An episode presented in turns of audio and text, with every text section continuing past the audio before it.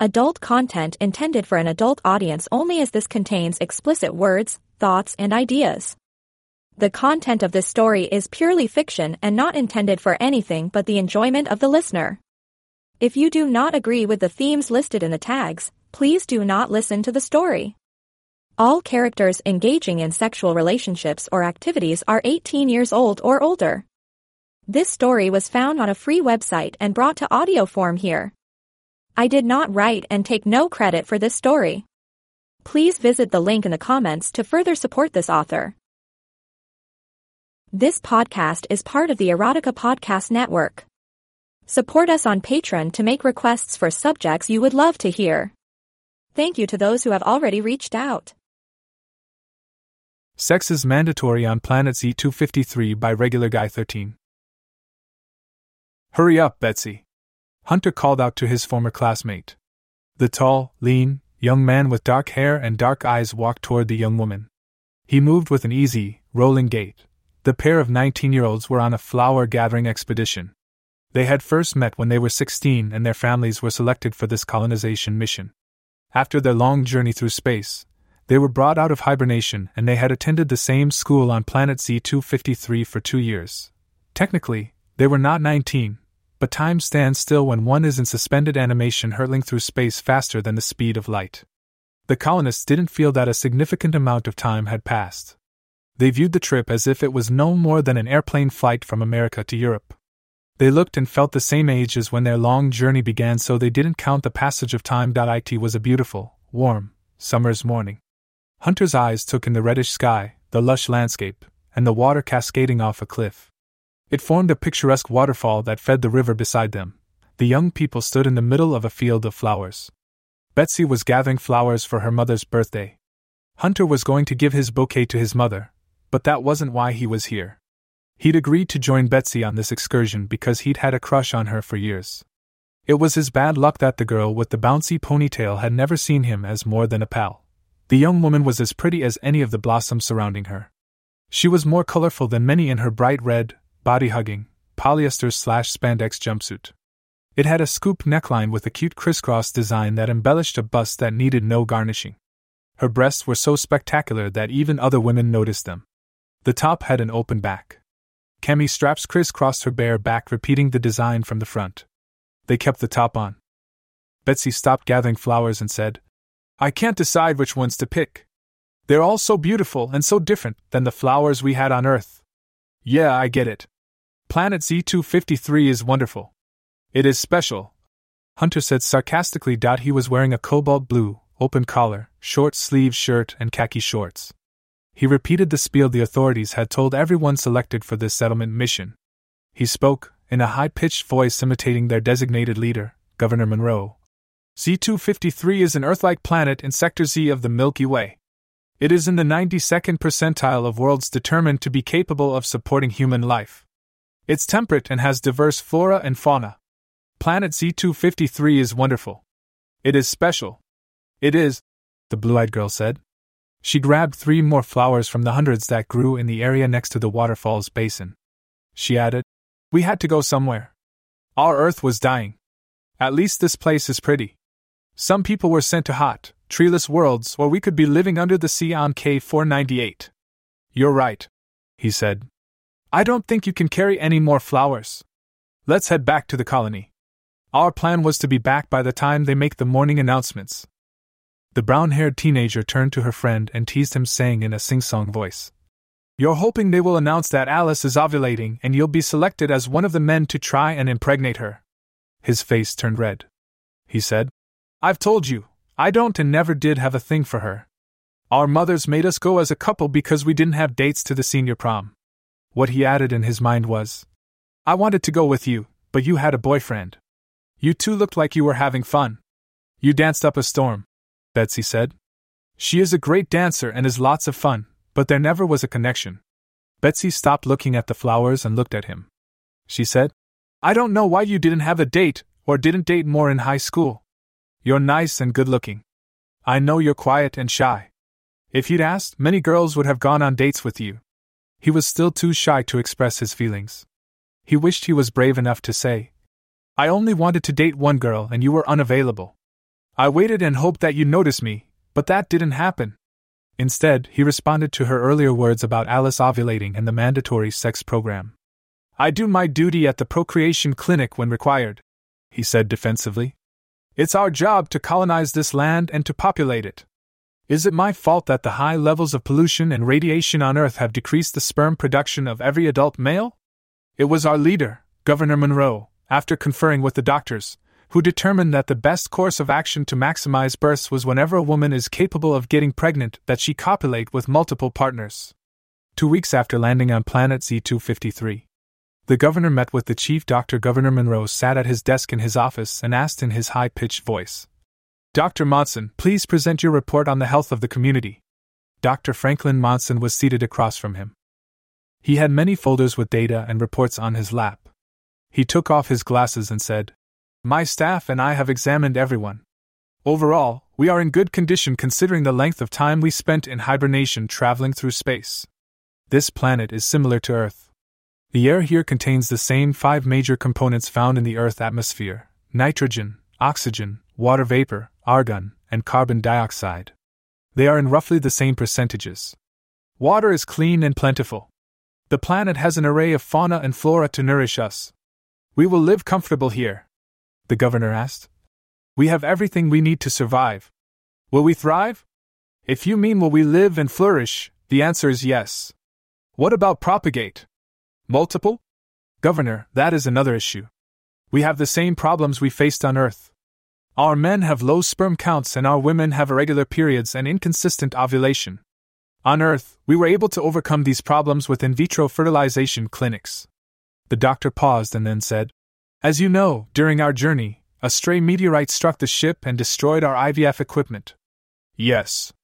It damn near killed all of us, Monroe said in his squeaky voice. Yes, Dr. Monson concurred. We lost vital equipment for our IVF program the ultrasonic reproductive imaging machines, the special centrifuges to process sperm, and the incubators that nourish fertilized eggs and help them grow into viable embryos. These machines were critical for us to establish an IVF program. Can you? Can we make replacements? No. The devices are too complicated. We don't have the raw materials, personnel, or the manufacturing capabilities to make them. What can we do? Honestly, nothing. That is unacceptable, the governor shouted. He rose from his chair. This colony must succeed. We must expand our numbers. The people will lose heart if we don't have a solution. Surely, there is something. Well, the scientific basis for this suggestion is dubious, but if you want to give people hope and make it look like we have an answer, out with it, man. The governor said impatiently. We could set up a procreation protocol. A mandatory program in which every ovulating woman must have sex. This way, no opportunity to increase our numbers will be missed. And to compensate for our men's low sperm count, we will have multiple men have sex with each ovulating woman. I'm not sure the women will go along with that, the governor said. The husbands might object to their wives being forced to have sex with other men. How many men are we talking about? Let me give you some background information. Sperm can survive for five days in a woman's reproductive tract. The goal is to have the sperm enter her fallopian tube and meet the egg 12 to 24 hours after it is released by the ovary. The prime time for sex is the day before and the day the egg is released. The doctor looked at Monroe. Monroe asked, How the hell can you tell when something is about to happen? We can easily do so. All of us have had various sensors implanted into our bodies. They feed data to our wristbands, which share the information with our medical computers. We monitor blood, hormones, the efficiency of your heart. Everything. We know everything. Okay. So you know when a female is fertile and when she is about to become fertile. What can you do about the low sperm count of the men? Addition. What? The average man here has a sperm count that is a third of what it should be. Dr. Monson explained. He smiled and said, I can't increase your sperm count, but I can add to it. One third plus one third plus one third equals one. Oh, the governor said as a light bulb came on in his head. So, since one man isn't up to the task, you recommend the fertile women have sex with three men to compensate. Six, actually. She should have sex with three men the day before and three men the day her egg drops. That's a lot of fucking, Monroe said, concerned. This doesn't have to be a glass half empty situation. You're a brilliant communicator. You can sell this. Tell the people it's everyone's number one duty to make the colony successful and that you have a plan to increase our numbers. A man might, at first, object to his wife being fucked by five men until he realizes that this plan allows, no, requires that he have sex with his neighbor's hot wife and her young, fit, sexy daughter. Yes. I'm getting a boner just thinking about it. The gov said with a laugh. The doctor laughed too and then said, You are naturally concerned about the women, so you will give them the right to pick their first partner, and put limitations on what behavior is allowed. For example, kissing is not mandatory. Anal sex and BDMS are not allowed. And of course, incest is forbidden. Of course. Monroe interjected. Nudity is required by both parties. In addition to seeing the women, the men can also touch and fondle them. If the guy needs some assistance to perform, the women must give him a hand job or blow job. Yes. That's reasonable. We may need to persuade the shy, the obstinate, or those not civic minded enough to participate. The same sensors already in our bodies that monitor everything can be used to punish those who don't go along with the program. Electric shocks can be administered in increasing levels of intensity to persuade the reluctant citizens to get with the program. I see. Do you think that will be necessary? No, or rarely.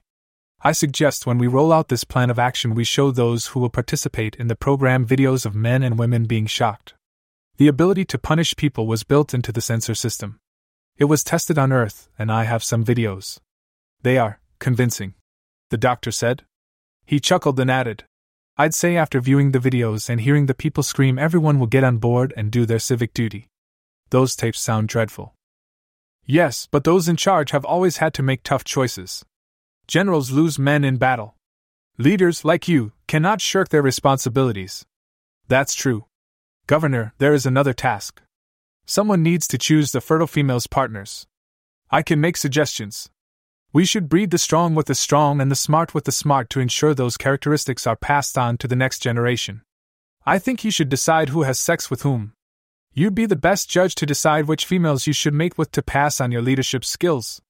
I'd suggest that you should have sex with the fittest and most attractive women since they are the best candidates for getting pregnant. Oh. I see. Yes. The governor smiled. And of course, I will have to take special care in selecting your partners. The next generation needs your intellect. The dirty, old men shared a conspiratorial laugh. Back to the present. Betsy pulled her flowers to her chest and secured them with her left arm. She said, It was a shame that the in vitro fertilization equipment we had on the spaceship was destroyed during our flight. Better the machines than us. We were hibernating in the next compartment, if that meteorite fragment had struck the ship a few inches to the left, we'd all be dead. Come on now, let's hurry back. We might be required to participate. Governor Monroe says that populating this place is job number one. Her face turned red. She spoke quickly and with passion. I haven't been shirking my responsibilities. Just because I haven't taken part in the sexual carousal yet doesn't mean I'm a bad citizen. He was taken aback by the strong emotion in her response. A look of confusion swept over his face. You've never been called? It's not just men who have been affected. The reproductive capabilities of women have been diminished too. I have never ovulated. He recognized she was upset and said, I'm sorry if it sounded like I was putting you down. It's not your fault. We all have been affected by the conditions of our home world. I have a low sperm count, and your body hasn't yet produced an egg ready for fertilization. You aren't the only female this has happened to. Count your blessings. You're tall, pretty, smart, and healthy.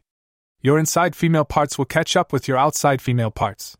His eyes strayed from her face to her ample chest as he finished that sentence. She noticed he was looking at her big boobs. She said, Maybe not. They're a moving target. And then she giggled. Hunter gave her a questioning look. She added, I have no idea what's happening with my ovaries, but my boobs are bigger than my mom's and still growing. He nodded and said, I don't know why I'm nodding. I'm no expert on yours or your mother's breasts. You appear to me to be a full grown woman, and when your wristband says you're ovulating, you'll be invited to take part in a propagation party. She raised her right arm and flashed the electronic wristband she wore. Yes. I have on my bracelet, and it's connected to the sensors implanted in my body. We all must wear our computerized manacles so we can be monitored 24 7. God forbid we have a bowel movement or burp and it goes unrecorded. Yeah, he agreed. Big Brother keeps a sharp eye on us. He turned away and said, Let's head back. She smiled and said, I'm ready to go. Thanks for coming out with me. I know it was no fun getting up before dawn and hiking into the countryside. My folks would have freaked if I left the compound without an escort.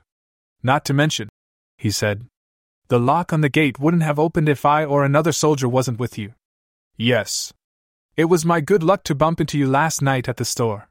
I've been looking for something nice to get my mom for her birthday, and your suggestion of these flowers was brilliant. As I said, I gave my mother a bunch for her birthday, and she seemed to appreciate them. I know my mom will love these exotic flowers. I'm sorry they only grow at the foot of this waterfall so far from the base. He smiled at her and said, It was a hike, but worth it. The two of them headed home clutching their flowers. Hunter led the way. They jumped from rock to rock to cross the river that drained the waterfall's basin. Large boulders had allowed them to cross the river without getting their feet wet to get to the field of blossoms. They returned leaping from stone to stone. Out on the way back, Betsy had an accident. She jumped onto a large rock and landed on a camouflaged lizard. She crushed it, her left foot slipped on its slimy guts, and she fell into the water. She screamed. Oh. What's the matter? Hunter asked. He turned around and saw the young woman floating downstream. Immediately, he dropped his flowers, jumped into the water, and swam to her. She flailed about and grasped at any object that would prevent her from being swept away. She managed to grab hold of something substantial that had fallen and gotten caught between two rocks. It was this planet's version of a tree. Hunter caught up with her. He executed a cross chest carry. He secured her with his right arm by putting it over her chest and grabbing her left tit. He kicked, did a side stroke with his left arm, and brought them out of the current to a small island. He dragged the dazed and confused woman on it. Betsy, are you okay? No, she said. She gasped for air and mumbled, I lost my flowers. Her voice was weak. She sounded out of it. Never mind the stupid flowers. Are you hurt? He scanned her body and noted cuts and scrapes on her face and arms. She also had a bump on her head. The rest of her body looked okay. His eyes focused on her exposed left boob. It wasn't the breast of your average teenager. It was big and full. The nipple was large, reddish brown, and had a thick, erect tip. Dot, He said, Ah, it looks like your top got ripped. She glanced down, became aware of her nakedness, and shrieked, My boo! She covered it with one hand and grabbed the fabric of her top with the other. She pulled it over her breast. It didn't help. The fabric was torn. Some strategically placed straps were broken. The material would no longer stay in place. She sat up and the material fell away, exposing her breast. That's not going to work, she said. I guess my only choice is to grin and bear it. Her words surprised Hunter. He guffawed. She laughed too. When the laughter died down, he said, It is a mighty fine boob. Full and round. Thanks, I guess. I never imagined I'd show it to you. He gave it another look and then forced himself to look her in the eye. He asked, Are you hurt? I see a bump on your head, some cuts and scrapes. Anything else? I think I twisted my ankle. My left one is throbbing? He went to her foot, looked at it, and touched it. I feel puffiness. Can you wiggle your toes? She did. Not that he could tell. She said, Yes. I don't think I broke it. I've sprained my ankle dancing and it felt like this. I think I twisted it when I land on the lizard. Okay. A sprain is better than a broken bone. Can you put weight on it and walk? I don't know. She stood and tentatively put weight on it. Ouch. No. She sat down quickly. Their wristbands beep and glowed orange. Hunter said, There go our morning alarms. Everyone is getting up. You should call your mom, let her know what's happened, and get her advice about your ankle. Okay. She tapped her communicator button behind her jaw and spoke. Mom, this is Betsy. A few seconds later, her mother, June, responded. Yes, dear. She was in her kitchen pouring herself a cup of coffee. Hunter and I went out on a pre dawn hike. I fell and twisted my ankle. I'm pretty sure I didn't break anything, but I can't walk on it. Oh my! June shifted into nurse mode. She was one of the medical personnel who looked after everyone. She said, You should rest, elevated the foot, and keep your boot on. It will reduce the swelling and immobilize the ankle. Where are you? We are at Rainbow Waterfall. Hunter activated his comm button and joined the conversation. Hello, Mrs. Young. We'll do that. We're safe, but we'll need help getting home. Okay, she responded. There was a slight pause as she was distracted. She said, Oh, I have a problem. My wristband is glowing pink. I'm ovulating. I won't be able to come to get you. I have to report to the community clinic for insemination. Go. It's mandatory, Betsy said. We aren't in danger. We can hang out for a couple of hours. I could send your father? Mrs. Young offered. No, her daughter said. If he's not your partner, the governor will take his place and knock you up. I couldn't stand it if I had a skinny, bald brother with a high pitched voice. They all laughed. June said, I'll send your brother Gunther. As his name was spoken, the 22 year old stepped into the kitchen. He had overheard his mother talking and said, Send me where? I'm headed to the propagation clinic this morning. He held up his wristband. It glowed pink. Damn it! June cursed. She explained. Your brother is scheduled for the clinic too. Betsy tried to lighten the mood by saying, I'll work on my suntan until a rescue party arrives. We'll be okay until you guys can get us. Okay, her mother responded. Be safe. We'll come to get you as soon as we can. Love you. Bye. Love you too, Betsy said. She and Hunter turned off their comms. She turned to him and said, So can you stand being with me for another couple of hours? Yes. You know I've always had your back. Betsy burst out laughing and covered her mouth with her hand. What's so funny? You've always had my back, she said. Remember in high school how we were always lined up in alphabetical order? I was next to last, and you were behind me. Yes. You're a Young and I'm a Zimmerman. My desk was behind yours. So? You were always looking out for me. Once, after one of my frequent trips to the bathroom, I came back to my desk with my skirt tucked into my panties and my butt showing. You were blushing and pointing, and it took me a full minute to figure out that you were trying to tell me I needed to fix my clothes. Then there was the time when I had toilet paper hanging out the back of my pants. Or the worst, most embarrassing moment of my life, the time I was on my period and the end of my skirt got stuck to the sticky side of my pad after I lifted it up to pee. Not only would everyone have seen my butt and underwear, but they'd have known I was menstruating. I would have been mortified. Her face blushed red. So did his. He said. I did what any good friend would do. Before Betsy could reply, her wristband beeped and glowed pink. They both stared at it. He said, Ah, we have a problem. She shook her wrist and said, Really? Now? Today, my body finally decides to produce an egg? She looked at her friend and said in a frightened voice, Hunter, I'm ovulating. That's not good. I know, she said. Her voice was an octave higher than usual. If you don't mate, that computer on your wrist is going to cause all sorts of unpleasant things to happen. I know. I've been briefed. Hunter, I'm scared. She reached out to him. He came to her and hugged her. She whimpered and tears filled her eyes. She spoke into his shoulder. I've seen the videos of women writhing and crying out in pain. It is so important we grow our population that the elders designed some very nasty consequences for women who refuse to participate in the breeding program when they are fertile. My bracelet is going to activate sensors in my body and hurt me if I don't have intercourse soon. Hunter said. I've seen the videos. Population growth is essential for the colony to succeed and for mankind to survive. The consequences for those men and women who choose to opt out of the program are draconian. Electric shocks growing in intensity are administered to coerce people who won't automatically follow the mandate. He didn't have a solution for her, so he just held her tight. They hugged in silence for a full 60 seconds. She pulled away, looked him in the eye, and said, You're going to have to do it. You have to have sex with me.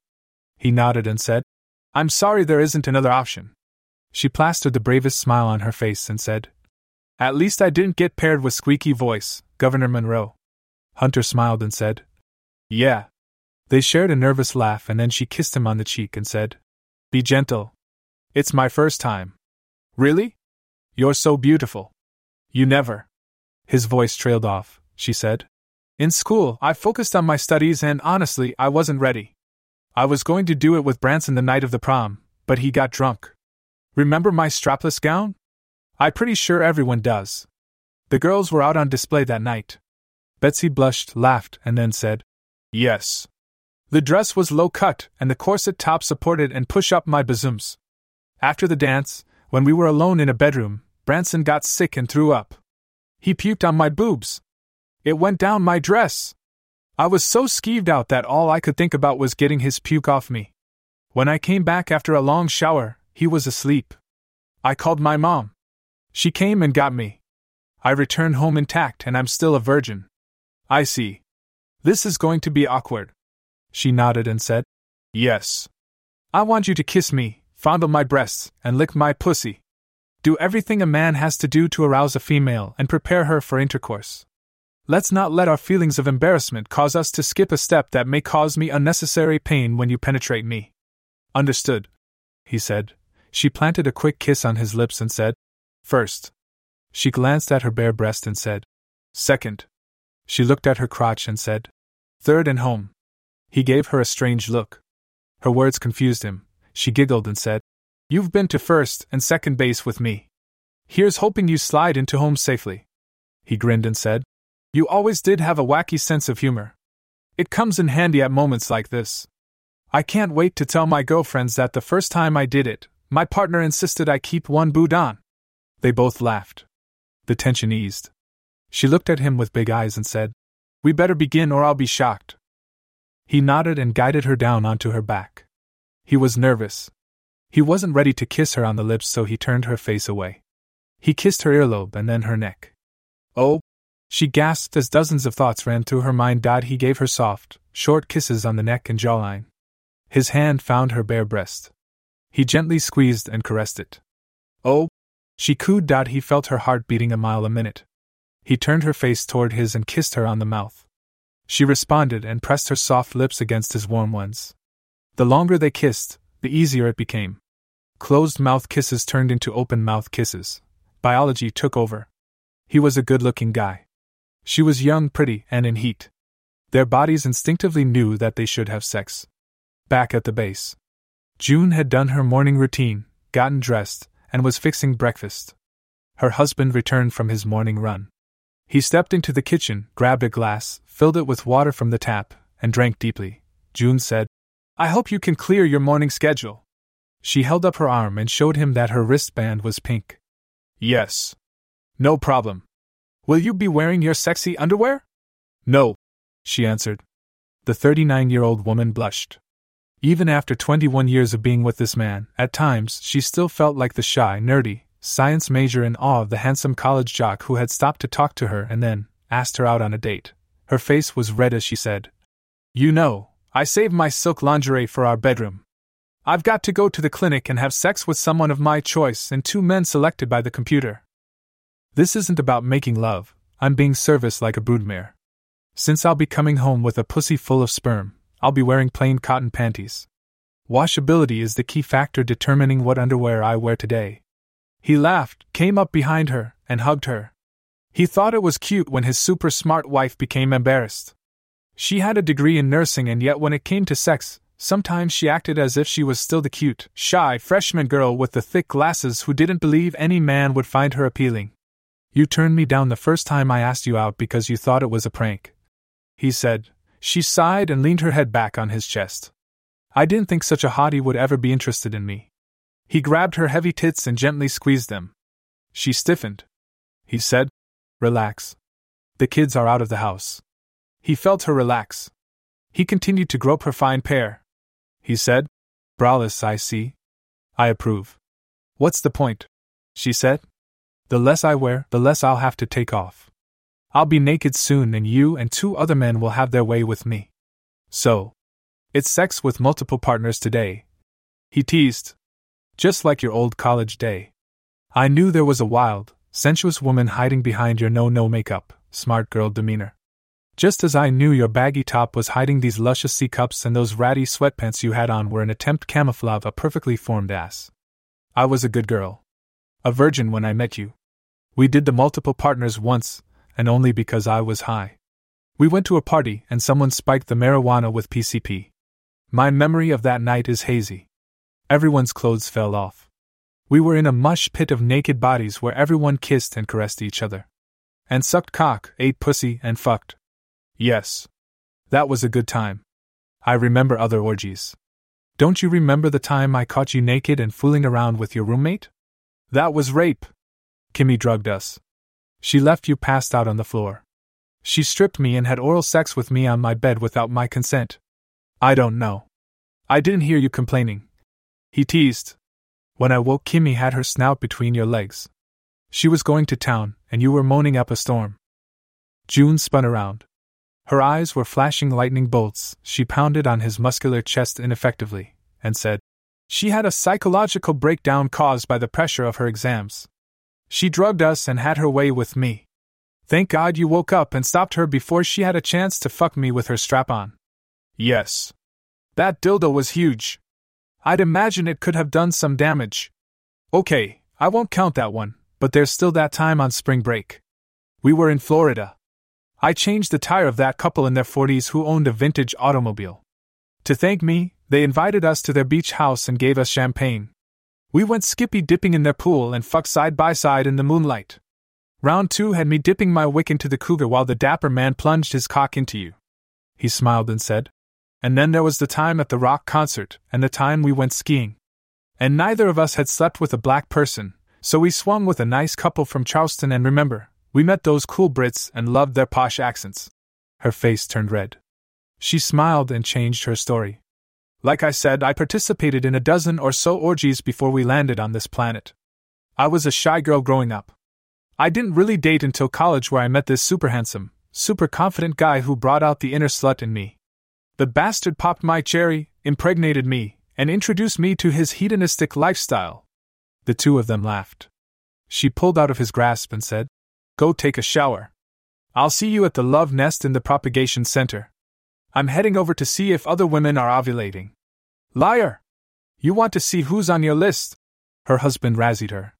Yes, she confessed.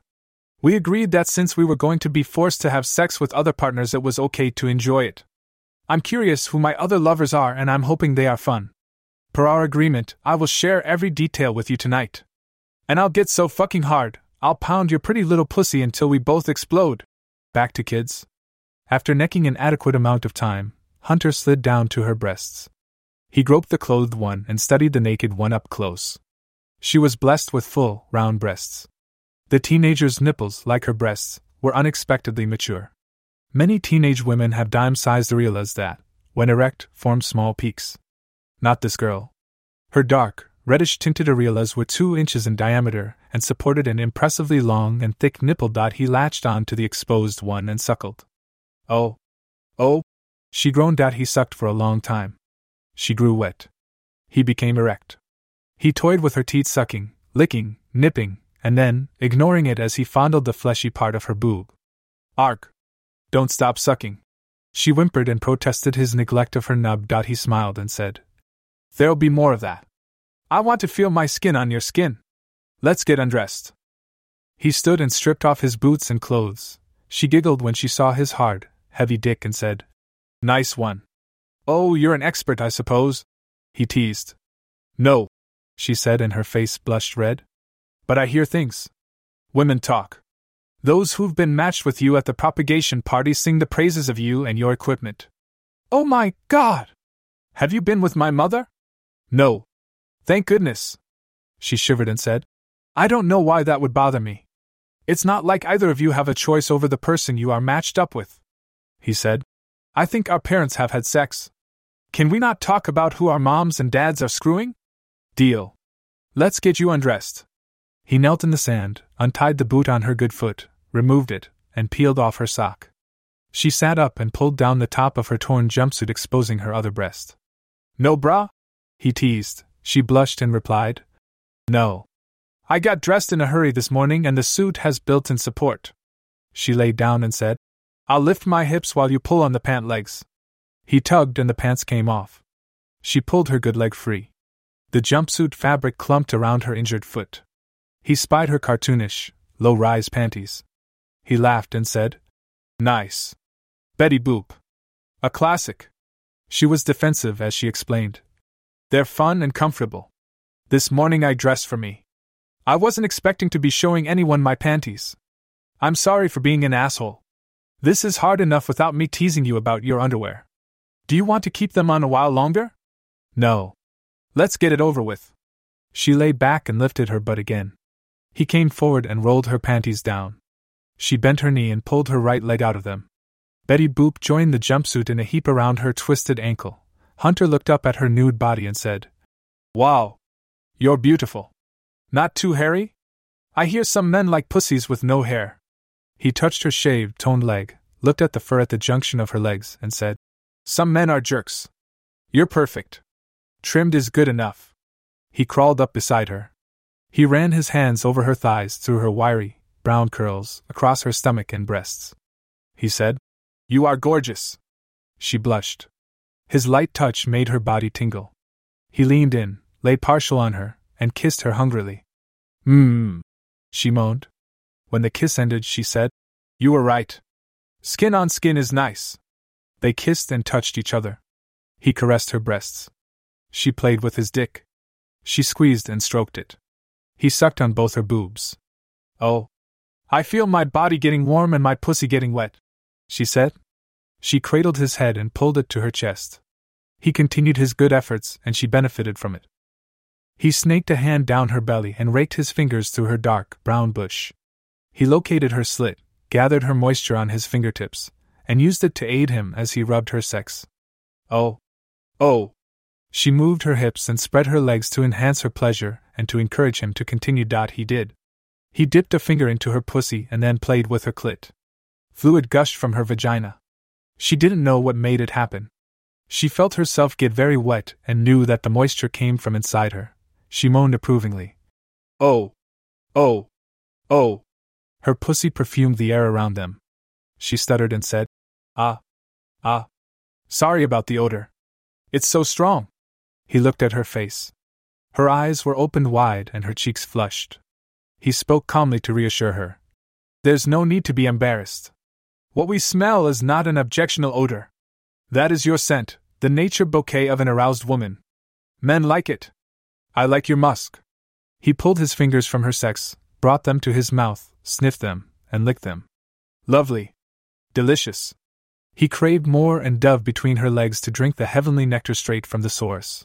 Betsy applauded his decision and cried out, Yes! Yes! She felt warm all over. Hunter felt good and warm all over, too. He savored her salty, pungent flavor. Oh, God! Oh! That feels good! She cried. I think I'm ready. I doubt I can get any wetter down there. Okay, he said. He raised up and licked his lips like a man who didn't want to waste a drop. He crawled on the sand and knelt between her legs. He touched the tip of his dick to her sex and said, I agree you're plenty wet. Shall I? I. Slide into home base. She joked to mask her fear. He nodded and pushed through her trimmed pubes. Oh! She gasped sharply when the head passed through her outer labia. It was at the entrance of her vagina. He stopped, raised his eyebrows, and asked, You okay? She exhaled slowly and said, I'm all right. I'm nervous, and your thick dick scared me as it forced my petals open. Go on. Push your dick into me. Slowly. Please. Hunter smiled and pressed on. He hit her hymen and blew past it. He stopped when she shouted. Fuck! That smarted. I think you just destroyed my maidenhead. Definitely. Sorry. Too much? Too fast? No. She took a deep breath to calm and center herself. She looked up at him and said, This is all so new and frightening. I have to give you credit, Hunter. You got me ready and you're being kind and careful. Still, I'm finding this overwhelming. She paused, smiled, and said, Do it. Do me. Hunter thrust and drove his dick further into her.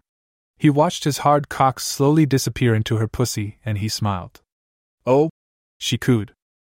He looked up at her face.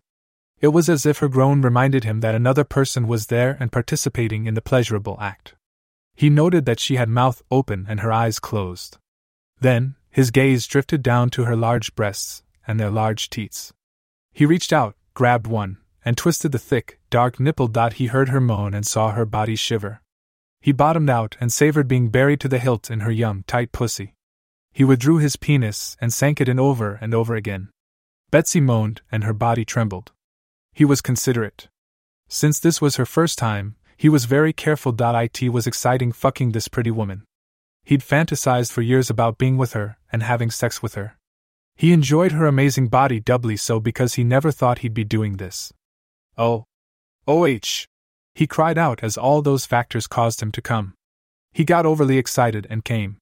He sprayed her insides with all the sperm his balls could muster. He collapsed on top of her. Betsy lay there confused and bewildered by the experience. He gasped for air, his hot, sweaty body made her hot and sweaty. She was glad when he rolled off to focus on his orgasm. She watched his chest rise and fall. Then, she watched her bracelet. She waited for one of the sensors embedded in her body to note that semen was in her vagina, and therefore, she shouldn't be tortured. She saw a green light and knew she was safe. A little blood mixed with his cum and dribbled out of her pussy. She sat up, examined herself, and saw the pinkish mixture run down her thigh. A minute later, Hunter looked at her and asked, Are you okay? Yes. There's a little blood, but no pain. I'd say I'm not injured, not traumatized, but confused. The penetration felt as I guessed it would. Something warm and hard was inside me. If I had to describe it, I'd say there was stretching, wet friction, and a sense of fullness. He smiled at her and said, I'd say it was a win. You weren't hurt, and we satisfied the machines. Yes. This time. How long can we rest? We have 30 minutes to do it again. She looked at his shrunken cock and said, Will you be ready? Yes. Pass me my canteen and get some water for you to drink too. They drank water and rested for 15 minutes. Betsy's wristband glowed pink again. She said, Waiting to get this show on the road or I'll be screaming like my hair's on fire. She looked at his flaccid member and asked, Do we have a problem here? No, but a little playtime would help. How about you get on your hands and knees and dangle your big, beautiful breasts in my face? Okay. She answered and did as he asked. She straddled his six pack, put her hands in the sand beside his head, and gravity pulled her tits into perfect spheres. Big, fluffy, bouncing orbs. She battered his face with her soft pillows. He laughed. She laughed, feeding off the fun he was exhibiting. Careful, he teased. Those tits could smother a man. She leaned down, crushed them into his face, and said, Why do I think you'd die with a smile on your face? She lifted up and he motorboated her boobs. She giggled. Her tattias swayed and shimmied much to Hunter's enjoyment. Careful, he teased again. Those nipples are as thick as my pinky and nearly as long. They could put my eye out. She responded by trying to put one in his eyes. She dragged her erect nips across his face. It tickled him and sent electric pulses to her pussy. She felt something twitch and graze her thigh. She looked down and saw his erection. She said, Yeah. It's back. She licked her hand, rubbed her pussy, and then grabbed his dick. She sat down on it. They both cried out. Oh! When it went into her, she said, I'll be in charge this time. Knock yourself out, he said cheerfully. Or I guess up is more appropriate for this occasion. Oh. Oh. Oh. She moaned as she slid halfway down his pole. She asked, Do you think I really could get pregnant? It has happened to other women, he said. They fucked cautiously as they carried on a conversation. It was difficult to talk because of their hard breathing and periodic moans of pleasure. Hmm, he groaned and then said, the doctors designed this protocol to maximize that possibility. Oh. She took all of him into her. She sat and ground her clit into his pubic bone and groaned. Oh. Nice. Oh. Then she said, I ovulate and a propagation party is held and six men shot a load in my hoo ha. Hmm. M. He groaned as he thrust into her. Yes. To compensate for our low sperm counts, you'd get multiple partners. The plan was to do as they did on Earth harvest eggs from women, collect sperm from men, and fertilize the eggs outside the body. Then implant the embryos. We can't do that since we lost the IVF equipment. Uh huh. She responded, letting him know she was listening. She then followed up with of, Oh, oh, oh, as she bounced up and down on his thick cock. My sperm count is, like most of the men here, a third of what it should be. The doctor's answer was to use three men to generate the amount needed to do the job. Oh, this is good. She moaned. She was riding him slowly and moving her hips in a circle. She teased her cunt with his cock and loved it. She opened her eyes and said, Does this mean if your sperm count decreases, women would be fucked by more men? Maybe next time I get a dozen guys. She giggled. Oh. Fuck. You're tight. He groaned and added. It's all about the math. He sat up, took a nipple in his mouth, and put both hands on her tits. He was close to coming. He figured she was too inexperienced to climax on his dick, so he took his pleasure. He groped and sucked on her breasts while he drove his cock into her nice hole.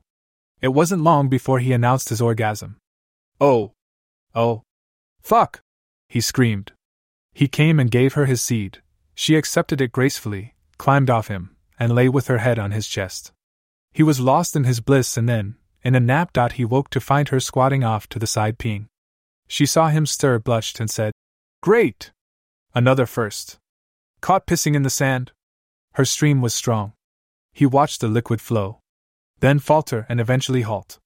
She went to the river, put a hand in the water, and washed her pussy. He teased her and said, I hope you didn't piss out any of my sperm. Ha! Different holes. You know, even a man with a low sperm count puts millions of the little buggers inside a woman's vagina, and it only takes one. He stood and went to the river's edge and peed. Ah! He sighed as his urine joined with the water and was carried away. Show off! She teased. You have it so easy. Wiped it out, point, shot, and shake. God made it easy for us because if He hadn't, men would die of filth and yeast infections. They shared a laugh. Then, he said, How long was I asleep? Twenty minutes. We need to get going. Are you ready to go again? Pretty much. She slipped her hand between her legs and rubbed her clit. Hunter went into the water and washed his genitals. He came back to her and kissed her hard on the lips. She pressed her breast to him and kissed him back. He slid down to his knees, pulling her with him. Eventually, he was laying on his back and she was on top of him.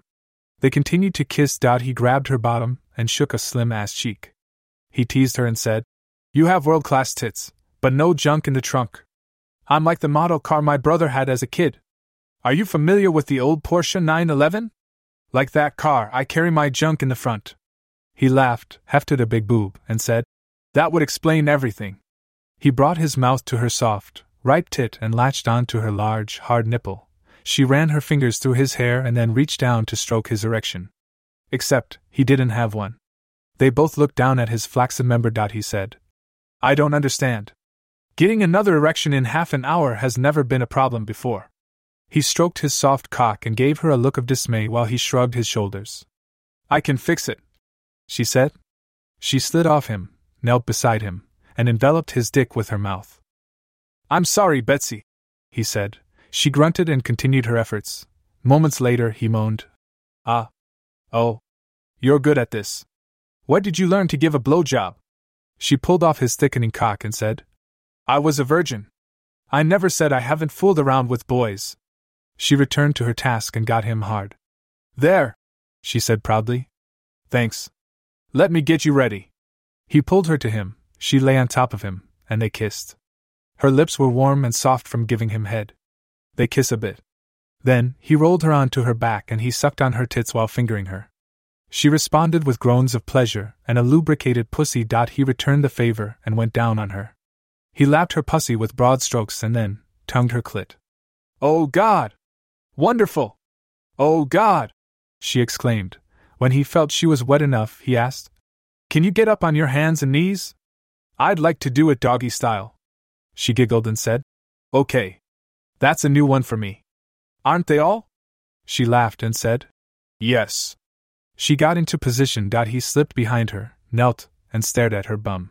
He reached out and caressed her slim bottom. He said, You have a great ass. She wiggled her caboose, laughed, and said, so, upon further study, you've determined it's not too small and flat? Good to know. Make sure you put your cock in the right hole or I'll be electrocuted. He licked his fingers, rubbed his saliva on the tip of his dick, and shoved the bulbous crown into her vagina. He said jokingly, How about here? Is this the right spot? Ah! She shrieked in fear, not pain. Damn! You scared me. Isn't a courtesy here as comes required before you shove that big cock into a woman? Yes. Sorry, he said. I love the sight of you on your hands and knees. It was so hot to see your cute but little asshole and your wet slit.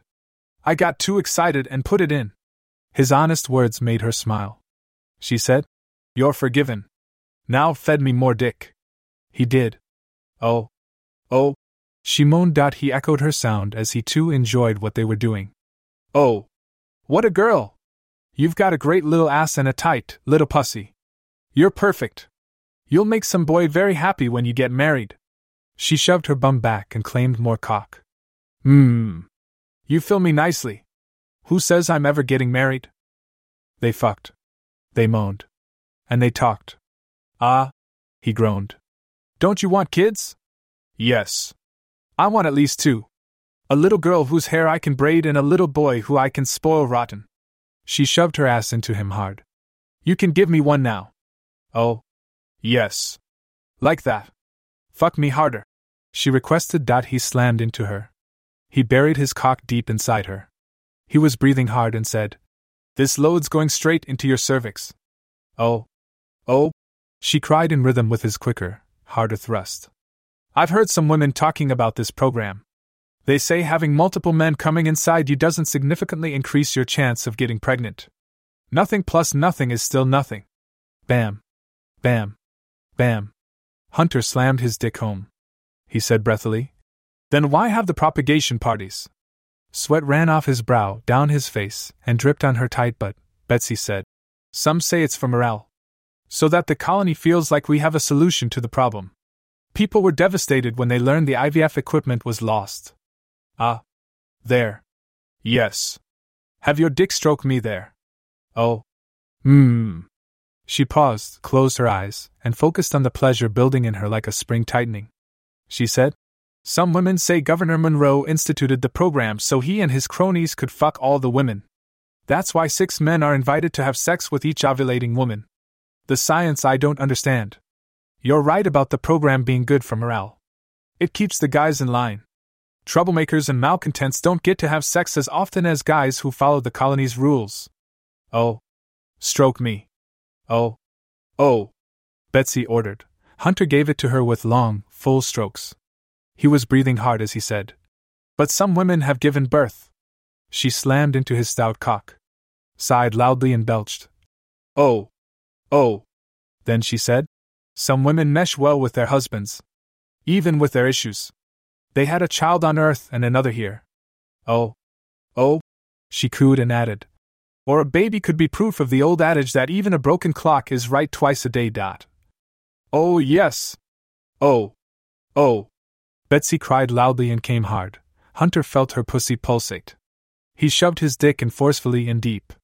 He shot his load. He gave her all the sperm he could muster. Oh! Oh! He groaned as he ejaculated. Dot. He lay on the ground. Betsy collapsed on top of him. They were lost in their bliss and then, lost to sleep. There they are! June called out. She was standing on the shore and pointed to a small island in the middle of the river. She and her husband, Xander, and their son, Gunther, jumped from rock to rock and then onto the small island. Gunther asked, Why are they naked? He and his father couldn't stop their eyes from studying Betsy's young, naked body. Her skin was flawless, and she had bigger than expected tits. June rushed to her daughter. She ignored her state of undress. Her concern was her daughter's health and safety. Her eyes quickly scanned her for injuries. She knelt beside her and cried out, Betsy! The teenager stirred. Betsy woke and answered, Mom? She saw her family and was embarrassed by her nakedness. Betsy sat up, brought her knees up to hide her boobs, and crossed her ankles hoping that would cover her vagina.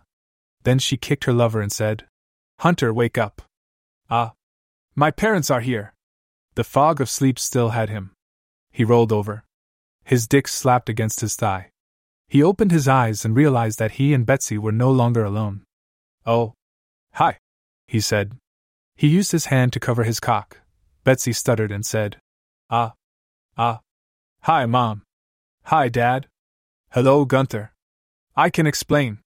Her family took in the scene before them two teenagers naked with soiled genitals. The well being of the kids having been established, the shocking nature of the situation hit everyone. It was obvious the teens had had sex. The new arrivals stared open mouthed at the naked pair. The kids were equally shocked, totally embarrassed, and at a loss for words.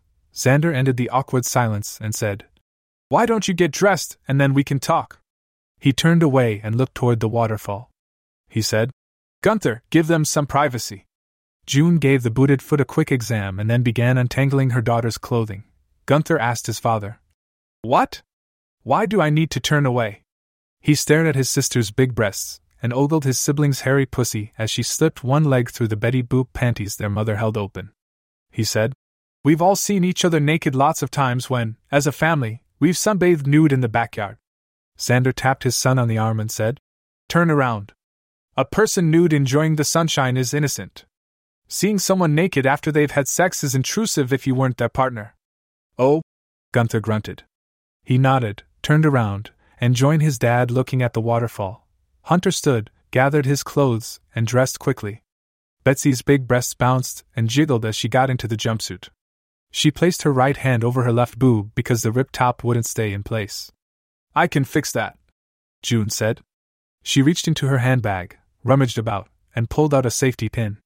My mother said a girl should always have a comb, a mirror, lipstick, and a safety pin in her purse.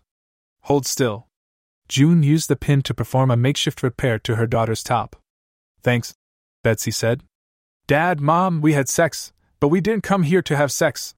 Her family listened as she and Hunter told the tale. They were out picking flowers. Betsy fell into the river, she hurt her ankle and she couldn't walk, and then, the bracelet glowed pink. Betsy was very emotional. She said, I couldn't get home and the bracelet was pink. We did what we had to do. Hunter said. Silence descended upon the island. June broke it, saying, You poor dears. She hugged her daughter. Xander said, I understand. You had no other choice. Hunter, Gunther, come with me. We have a buggy at the river's edge. There's a stretcher there, too. Let's get it and get Betsy home. While the men were away, June asked, Are you okay? Yes, Mom. You weren't shocked? No. We did it three times in the allotted time. I see, June said. She smiled and added, Lucky for you, Hunter is so young, virile, and resilient. She raised her hand and slowly extended her index finger, mimicking a penis becoming erect. Betsy blushed at the reference. Then both women laughed. I was scared. It was my first time going all the way, Betsy confessed. Hunter got me through it. He was kind and gentle. Oh, baby! June wailed. She hugged her daughter tight, tears flowed from her eyes, and she said, I'm sorry you were forced to have sex. Governor Monroe's mandate is barbaric and, in my opinion, bad science. Why Dr. Monson sanctioned it, I'll never understand. The men brought the stretcher to the sandy island. They attached limbs to it so it was buoyant. They put Betsy on it and floated her safely to the shore. Then, they climbed into the vehicle and drove home. As they got closer to the colony, June said, Xander, take us to the clinic. Betsy needs crutches and she needs to be registered into the system since she's ovulating. He pulled into the clinic's parking lot. The men waited in the lobby. June went and got some crutches and then she took her daughter into an exam room. Wait here, June said. Hop up on the exam table. Two minutes later, she returned with Dr. Doris Shepard. Betsy was sitting on the edge of the exam table. Her mother said, Betsy, Doris is on duty today. I've asked her to look at your ankle. Sure. Hi, Dr. Shepard. I heard about your adventure, the middle aged physician said as she put on latex gloves. So it's the left one? Lay down, please, with your left foot hanging off the table. Betsy reclined and stuck her left foot out. The doctor removed her boot and sock. She touched, examined, and manipulated her foot and ankle. Ouch! Betsy cried out. Sorry. But that's a good sign. The doctor let go of her foot. Sprains hurt. Broken bones usually are numb or tingle. You reacted when I was manipulating the soft tissue and not when I tested the bones. Everything is aligned properly. I believe you sprained, not broke, your ankle. The doctor gave her a smile and said, Keep the ankle elevated and rest as much as possible. I'll give you crutches to use. Document. I'm not coordinated enough to use crutches. I barely made it from the lobby to here. One of the kids in my high school used a walking boot when he injured his ankle. Could I get a boot instead? Your sprain is not a major injury. A walking boot is good enough. Doris adopted a serious look and she said, I understand you had intercourse today for the first time. That can be traumatic under the best conditions, and your circumstances were less than ideal. The young woman's face turned bright red. She said, Oh God. Mom. Are you telling everyone? No, but we're here. Doris is a doctor. If you have questions, concerns, or pain, now is a good time to talk. Betsy, everything I do or we talk about is covered by doctor slash patient confidentiality. Dr. Shepard said. Our computer has a wireless connection to your wristband. I knew it turned pink and I knew you had sex. I didn't know it was your first time. Oh. You know the protocol is for you to have sex three times tomorrow. The doctor said. Shall I take a quick look to judge if you are up to it? Yes. Her mother stepped forward and helped her out of her jumpsuit and underwear. The doctor pulled the stirrups out. The naked 19 year old lay on the exam table, she spread her legs wide, and placed her calves on the leg supports. Her bare breast sat high and proud on her chest, June said. Look at her perky breasts. When I'm on my back, my boobs slide into my armpits. Ah, yes. To be young again. Doris sighed. If it was me on the table, my sagging breasts would be on the floor. The women laughed. Then, the doctor sat on a stool and rolled over in between the teenager's legs. Her mother stood behind her. Both women looked at her furry sex. Dr. Shepard reached out and touched Betsy's vulva. Then, she brushed her pubic hair aside and touched and examined her labia and vaginal opening. Everything looks okay. Doris said. She applied lubricant to the fingers of one gloved hand and said, I'm going to slip two fingers into your vagina, okay? Yes. She slid them in and felt around. Everything feels fine to me. Any pain? No. Good. The doctor withdrew her fingers, pulled off her gloves, and said, You're in tip top shape. I don't see any problems. You can get dressed. After you have your jumpsuit on, I'll fit you for the boot and show you how to put it on and take it off. You both will be scheduled to be with three men tomorrow. The doctor stood. She went and got a walking boot while Betsy dressed. When she returned, she explained how to put it on and take it off. Together, she and Betsy put it on. Then, the doctor went over to a computer terminal and she hit a few keys and up popped a list of names. Dr. Shepard said, Betsy, these are the men the computer has selected for you. Come have a look. Betsy and her mother came over and saw two dozen names on the screen. Doris said, I can give you the choice you were denied yesterday. Pick one and he'll be your first partner tomorrow. Betsy scanned the list. Many were men 20 years older than she was. She said, I'd like someone my age. She read the list and found a cute boy her age. She said, Sage Ryder. Sage it is, Dr. Shepard said with a smile. She hit a key and locked in her choice. An email was sent to Sage telling him to report to the clinic tomorrow at 9 a.m. His wristband would glow pink tomorrow morning. The other two men will be selected by the computer. June, as usual, your three partners will be selected for you. Any questions? The two women shook their heads. Dr. Shepard said, Okay. See you tomorrow. The governor was alone at his desk in his office. His wristband flashed blue. By the number of flashes, he knew the alert involved the propagation center. He said, Let's see what this is about. Any distraction that takes me away from reviewing budget numbers is a welcome break. He tapped some keys on his computer and read the message. Well, well, well, if this isn't good news. So Betsy Young has finally ovulated. That hot young daughter of the hot, sexy nurse. This is good news indeed. He typed on the computer. I had scheduled myself to be with the mother tomorrow. A couple of keystrokes, and now I will have the pleasure of having the daughter. He laughed as he put the order in place. I'll throw a bone to my partner in crime who made all this possible. I'll make Dr. Monson one of her partners too. After me, of course. The next morning, June and Betsy went to the propagation center. Florence, the receptionist, greeted them. Good morning, ladies. Betsy, you poor thing. Injured and out in the wilds when your first egg drops. Thank God, Hunter was with you. Yes. Florence was a pleasant, chubby, middle aged woman. She smiled and said, Betsy, you're in room number one. June, you have room number two. Do you need me to take you to your assigned rooms? No, Flo. June said. I know the way. I'll get her settled in and explain the setup. Florence held up some papers and said, These are the men you are being paired with today. Good luck. I hope you get pregnant. Thanks, June said. She grabbed the papers, looped her arm through her daughter's arm, and led her into room hashtag 1. Betsy said, Wow. This isn't what I expected. It's luxurious and there's a nice bathroom. I was expecting a Spartan, sterile space. Her mother laughed and said, The idea was to make it seem like a five star resort.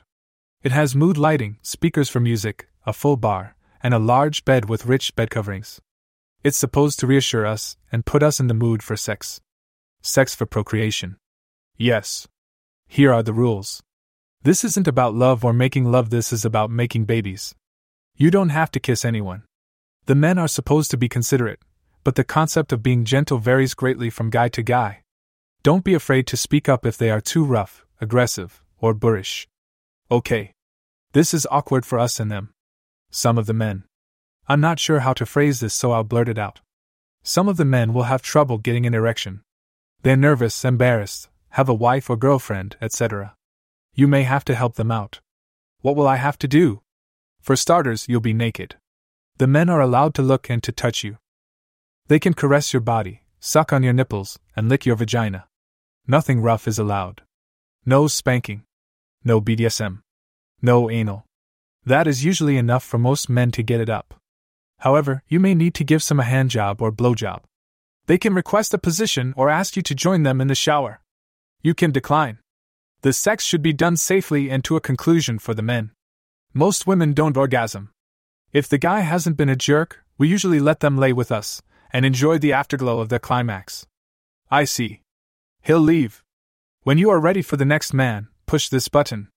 June gestured to a green button by the door. This turns on a light outside that lets the next candidate know he can enter and unlocks the door. June walked over to the nightstand, opened the drawer, and said, In here is a vibrator. There is also lubricant. Any questions? I guess not. I'm going to be fucked in a pretty setting as humanely as possible. That's about it, June said and gave her child the wry grin. Let's see your list. Betsy handed it over. June read it and smirked. She said, Sage is a good one to start with. The young ones are usually shy and polite. I see the governor is on the list and the top doctor. They've had me. The computer has us organized into classes by education levels, health, and occupations. Since your dad and I are considered highly skilled professionals, we are in group number one. The children are normally placed in the same group as their parents. If the kids are exceptional, they can be bumped up a class. If the child has health or learning issues, they are demoted. You and your brother are in our group. We are most often paired with the elite and their families. Genetics. Put the best with the best and hope for the best. Betsy said. Yes. The men on your list aren't warm and fuzzy, but it could be worse. They will be clean. She hugged her child and said, Good luck. I'll wait for you in the lobby. Get undressed and when you're ready, push the green button. June left her daughter and went into room hashtag 2. Betsy went to the bathroom, peed, cleaned up, and took off her clothes.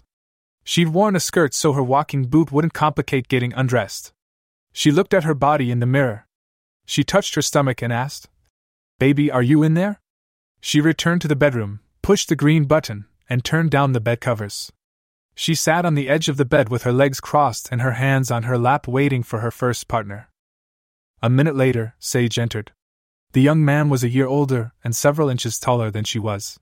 He had long, curly, brown hair that cascaded down to his shoulders. He was a good looking man. He was wearing a robe. He said hi. His eyes locked on her bare tits. Hi. She self consciously raised an arm and covered her breasts. That he took off his robe and hung it on a hook. His cock was rock hard. Her eyes focused on it. He noticed and apologized. I'm sorry, I can't help that I have an erection. Yesterday, when I learned I was going to be paired with you, I got a hard on. I woke up this morning with one and I've been stiff for nearly an hour. I've always thought you're hot. And wow! Seeing you naked removes all doubt. You are super hot. She giggled nervously. I guess I should take it as a compliment. He glanced at her boot and said, I heard you sprained your ankle and were stranded outside the compound when your bracelet activated. That must have been scary. Yes. Thank goodness Hunter was with me. He came over and sat beside her. He grabbed her arm and moved it off her chest. You're beautiful in these. These are magnificent. I've never seen a finer pair. He stared at her tits. He reached out and touched them without asking. He didn't bother with any small talk to put her at ease. He guided her to her back and focused all his attention on her boobs. His hands groped them. His mouth kissed and sucked on her big breasts. She was distressed by his behavior.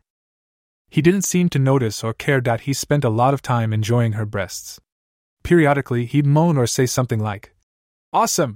or Amazing! He slid on top of her. His dick pressed against her sex. What are you doing? she asked. Doing the deed, he said. Thanks for letting me play with your tits. It's time to do what we're here to do. He got on up on his knees, grabbed his cock, and placed it on her slit. Wait. I'm not ready. What? I'm not ready. I'm not wet. Didn't you? You know, masturbate and lube up? He asked. His face showed a look of surprise. No. I thought we'd spend some time together, and you'd prepare me. That's not normally how it's done. This isn't a date. Most women, especially the older ones, want to get it over with as fast as possible. I thought I was lucky you allowed me some time to slobber on your boobs. Oh. I see. Give me a second. There's some lube in the drawer. He moved aside. She rolled over, got the lube, removed the cap, and squeezed some onto her hand. She reached for his dick. He said. Whoa! Don't. If you touch me, I'm liable to shot my load into your hand. Lube your cunt. She stared at him, thinking. This is surreal. Did he really say cunt? I'm not rubbing my pussy in front of him. She said. Excuse me. She went into the bathroom. Her boot made a loud clunking noise on the ceramic floor. She closed the door and rubbed the lubricant on her vulva and in her vagina. She closed her eyes, thought of Hunter, and masturbated until her own lubricant was present. Then, she washed her hands and stepped into the bedroom. Sage was laying on the bed lightly stroking his cock. He smiled when he saw her and asked, Ready? Sure. She climbed on the bed and lay on her back.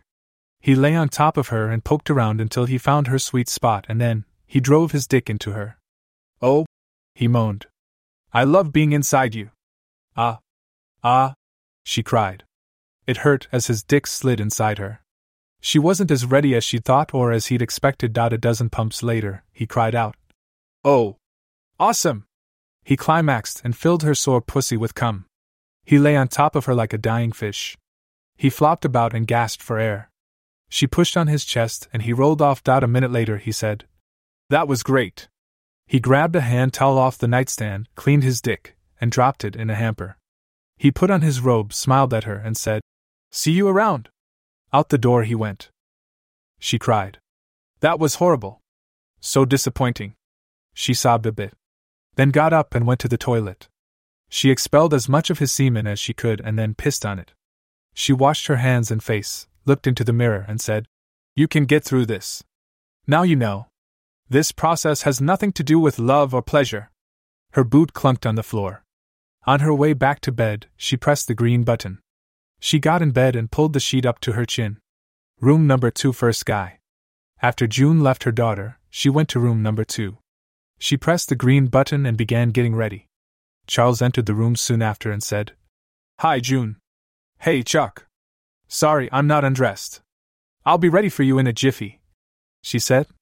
She was sitting on the edge of the bed. She removed her second shoe. No problem, he took off his robe and hung it up. He stood completely naked. He was fit and had a great head of hair. He teased her and said, How you give me a strip tease? He strutted and sang, the stripper, song phonetically. Ba eh, da ba da, ba ba ba da. They both laughed. What the hell? she said. You sing. I'll strip. Ba eh, da ba da. He started up again. June stripped to his extemporaneous big band performance. She was soon naked. She playfully shook her tits and then, in a sassy manner, wiggled her butt at him. They both had to stop because they were laughing so hard. They sat on the bed, smiling and gasping for air. She said, That's the most I've laughed in a while. Thanks, Chuck. Me too, he responded. May I kiss you? Yes, and we are going to do more than kiss, my old friend. June leaned in and kissed him full on the lips in direct disregard of the rules of this place. June had learned in college that disregarding society's rules when it came to sex was a hell of a lot of fun. She and her husband had continued their hedonistic ways on planet Z 253. Charles and his wife, Maggie, were their first swinging partners on this new world. A Wednesday 22 months earlier. Mrs. Winderman, I'm going to open up your gown so I can do a breast exam. Dr. Doris Shepard explained in a calm, even voice. June stood silently off to the side. Okay. The obese woman who was perched on the edge of the exam table said. She was huge. The exam gown looked like it was made for a child. It was an extra large. It was the largest size they had, and it wasn't big enough for the morbidly obese woman. Doctor. Shepard untied the fasteners on the paper thin, open in the front gown. She pulled it to the side to expose her breasts. They were huge, torpedo shaped boobs. The thick, pale zeppelin sagged and rested on the woman's huge stomach. Per her usual practice, the doctor viewed the breasts looking for anomalies. The next step was to feel the flesh searching for lumps. She pressed with her fingers on the top and sides of the pendulous breasts. Uh. Doris grunted as she hefted one large, heavy boob to examine the underside of it. Then it happened. Mrs. Winderman sneezed violently. Her body lurched forward, sending the doctor careening across the room. Next, Mrs. Winderman rocked backward to stop herself from crashing to the floor. The quick back and forth movements were too much for Mrs. Winderman to control. She lost her balance and began to tumble over. June was in the room assisting the doctor. She saw all this. She quickly stepped to the doctor's aid and caught her before she crashed into the counter. Out of the corner of her eye, she saw Mrs. W teetering and falling off the exam table. She moved quickly in her direction and reached out to catch the behemoth. Ah! Mrs. Winderman cried out as she felt herself falling. Oh! June cried out as she struggled to keep the unsteady patient from falling on the floor.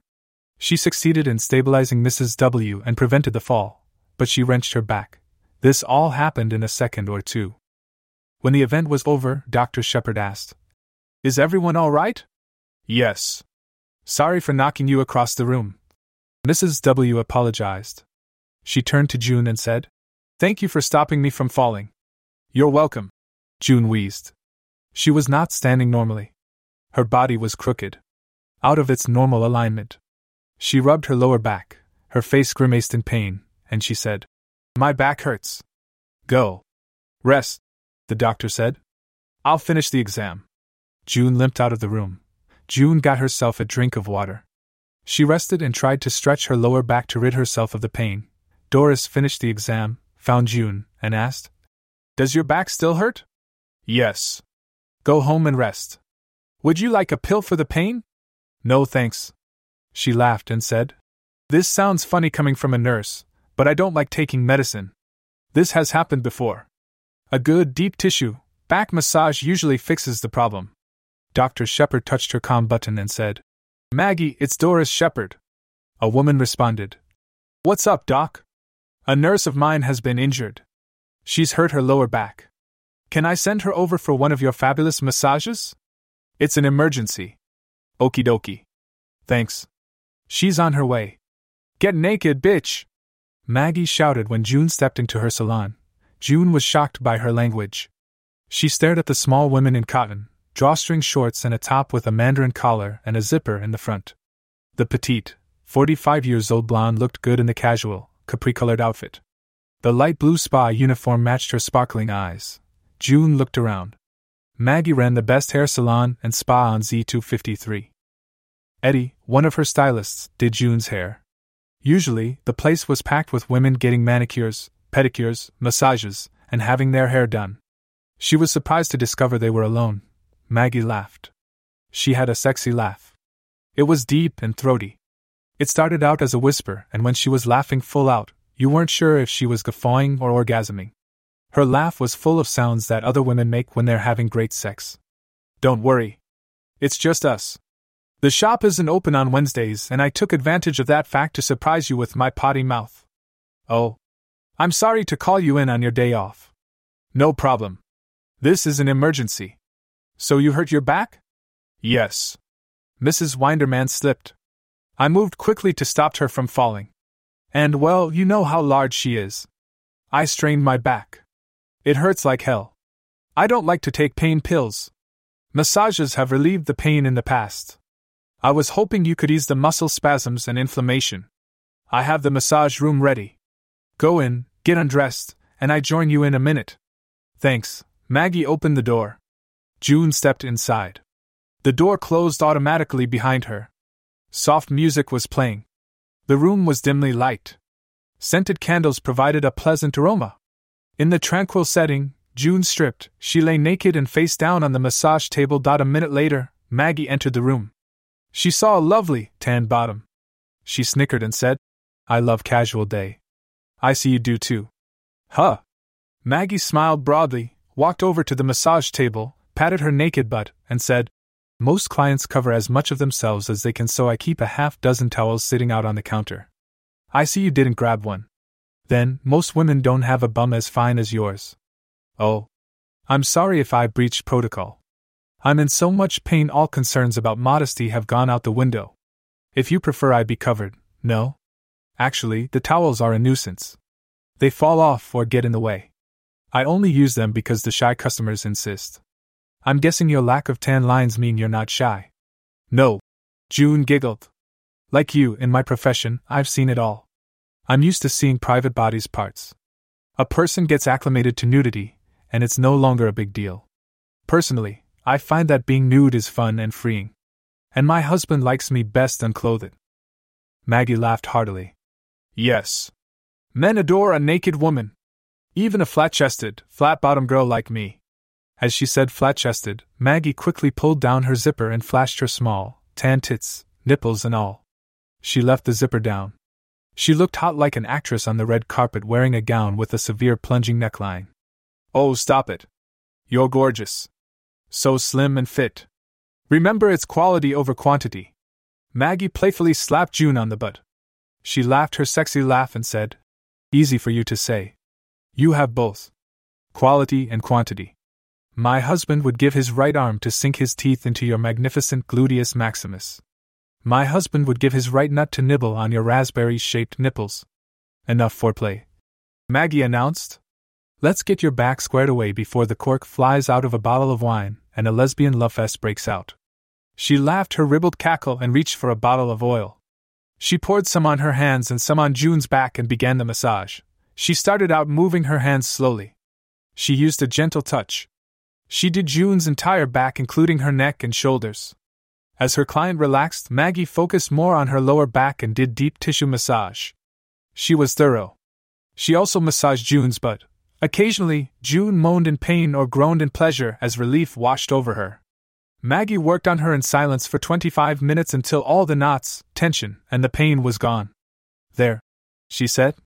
Better? Oh God. Yes. June groaned. I feel like a new woman. She rolled on her side, swung her legs over the edge of the table, and hopped down to the floor. Her ample bosom bounced. Maggie watched and said enviously, Just once, I'll like my boobs to jiggle like that. She shrugged off her top, exposing her braless breasts. She jumped up and down three times. Her small, flat, girlish tits barely moved. You're adorable, June said. They held each other's eyes. Then, June's eyes dropped, and studying the other woman's petite breasts. She said, I see we share the same love for the outdoors and the sun. She brushed the fingertips of her right hand down the other woman's breastbone, and traced a line between her tiny, tan tits. Yes. I too am a sun worshipper. Maggie giggled and quickly twisted her torso and thrust one of her barely there breasts into June's hand. June caressed her little boobie and then playfully pinched its erect, pink nipple. Ouch! Maggie cried out. She jumped to the side to escape. She reached out and tweaked one of June's nipple in retaliation. Both women screamed, laughed, and stepped out of reach of the other. Maggie said, I like you? I like you? Maggie said. I meant it when I said that my husband would like you. Were you serious that your husband would like me? Yes. If you're in charge of procuring women for him, sign me up. June laughed and said, Okay. How about Friday night? Works for me. I'll get the kids out of the house. Cocktails at 7:30. Dinner at 8. And? Maggie asked. One of her eyebrows shot up. And we'll see how it goes. Dress? June looked her up and down. She spent extra time admiring her little boobs and her fat nips. She said, For a beauty like you, clothing is optional. Ha! See you Friday. Ding dong. The doorbell rang precisely at 7:30 p.m. June and Xander went to the door, opened it, and greeted their guests. "Hello, Maggie." "Hi, Charles." They said with big smiles on their faces. June had on a cleavage enhancing bra to go with her short, white v neck dress. Maggie wore a vibrant red sarong and nothing else if you didn't count her 4 inch tall stilettos. The silky material hugged her fit, petite body. Charles had on nice trousers and an open neck white button up shirt. Xander wore tailored, cuffed khaki pants and a nice, light blue, knit shirt. The women insisted on hugging each other and the men. June said, Charles, you look nice. Maggie, you look fabulous tonight. Thank you, Charles answered. Maggie ignored her compliment and said, Chuck, those soft, tanned, squishy looking protrusions that are bursting out of June's top are called boobs. She tapped her flat chest with the palm of her left hand and said to the group, He's not familiar with them. He's been married to me for 22 years, and, as you can see, I don't have that feature. I got the short, petite woman's body. My add ons are blonde hair, blue eyes, a super flexible body, and a raunchy sense of humor. While everyone laughed, Maggie kicked her right leg up and placed her ankle on the taller woman's shoulder. Whoa! June said, impressed by the demonstration of flexibility. Wow! Xander said because Maggie's sarong rode up and exposed her pussy. He and his wife could see Maggie's gash. She waxed and was hairless around her labia. She kept most of the blonde pubic hair that grew on her lower abdomen. Charles chortled. He'd learned a long time ago that his wife liked to shock people. Maggie let loose her sexy laugh and then said, Do you like my curls? I know the current style is to remove all pubic hair, but since I'm built like a 10 year old, I can't afford to erase any evidence that I'm of age. She brought her leg down, Charles guffawed along with the youngs, and after he caught his breath, he said, Love, I know that's one of your best lines, but honestly, I think it's time you retire it. We're both 45 years old. You're too old to continue to pull off the everyone mistakes me for a kid routine. Dot. You broke the spouse code. June chastised him. You're not supposed to say that. Just like Xander can't tell people I color my hair or that in the winter I only shave my legs once a month. Spouses keep each other's secrets and laugh at their jokes no matter how lame or how many times they've heard them. We also lie to each other. Xander tells me my bum is fine whenever I ask, Does this outfit make my butt look fat? And I tell him his jism is like heaven in my mouth. Again, everyone laughed. Maggie playfully punched her husband in the arm and said, Yeah, you big lug. Be nice. Guys, make yourself useful. Get us all some drinks. June demanded. The couples had drinks and dinner, Afterward, they had each other. It started with strong cocktails, good music, and passionate dancing. They danced with their partners and then, they danced cheek to cheek with the member of the opposite sex who wasn't their spouse. June put on some uptempo music. The girls turned up the heat. Their bodies moved to the beat of the music. They did a bump and grind on the guys. Their actions brought a smile to the face of the men and made big bulges in their pants. June and Maggie exchanged looks, letting the other know they were okay with taking this further. Maggie's sarong had been fashioned into a halter top dress. Two ends of the single piece of cloth were tied behind her neck. She was facing away from Xander and grinding on his hard on when she said, Xander, be a dear, and untie the knot on my dress. I need to make an adjustment. Okay. He did as she requested. Was it too tight? He asked, holding the material. Instead of answering, she spun away from him. She left him holding the fabric and said, It was too concealing. Xander's eyes bugged out, and he stared at the fit, tanned, naked woman. Her husband let loose a loud wolf whistle. June, you know what I mean. Don't you? Maggie said with a laugh. Yes. We are all wearing too many clothes. Let's get comfortable. She fanned her face as if she was hot, and then reached back and unzipped her dress. She let the white dress fall to her feet. She stepped out of it, she unclasped her bra and tossed it to the side. Everyone stared at her tan tits. They were a nice size, but they looked huge because Maggie was so flat chested. Motorboat! Me first! Maggie rushed up to the buxom woman and put her nose between June's tits. She grabbed her boobs, smashed them together, rapidly shook her face between the soft, pillowy breasts, and shouted, Ah! June laughed. The men looked on enviously. Chuck said, I want in on that action. Me too, Xander said. And I see my opportunity. He knelt behind the petite blonde and put his face in her ass. He cupped her butt cheeks, waggled his face, and cried out. Ah! He motorboat her derriere as she motorboat June's boobs. Oh! Maggie cried out in surprise. She abandoned June's tits and pushed her ass into Xander's face. she said.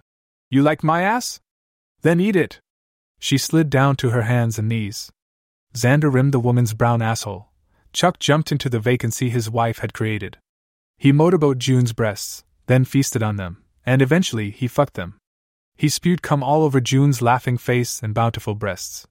He then ate her fragrant pussy while he waited for a second erection. Oh. Yes. Oh. Yes. June cried as his magic tongue got her off. While that was happening, Maggie had Xander undress. They 69 to mutual orgasms. She swallowed his load. Round two had Chuck taking June from behind. He loved her big, round ass. She loved his long, thick dick.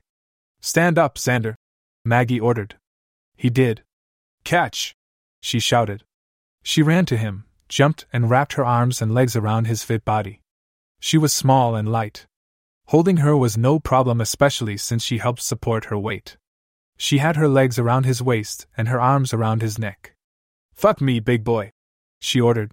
She reached down, grabbed his dick, and guided it to her weeping vagina. Pound me, she commanded. Pound me, Charles. June echoed. The men followed their orders. Chuck hammered June's ass. Xander slammed his dick into the pixie's tight cunt. She bounced up and down on his cock. Gravity aided their coupling. Xander went in hard, fast, and deep. The room smelled of sex and sweat. It was full of grunts of exertions and groans of pleasure. Pleasure won out. They all cried out loudly and climaxed deliciously. Xander collapsed into a chair after shooting his load deep inside Maggie. Maggie spilled off his lap and joined Charles and June on the floor. After some rest, Maggie said playfully, Bitch. You have something that belongs to me. What? June asked. My husband's sperm. She crawled over, stuck her head between June's legs, and ate her messy vagina.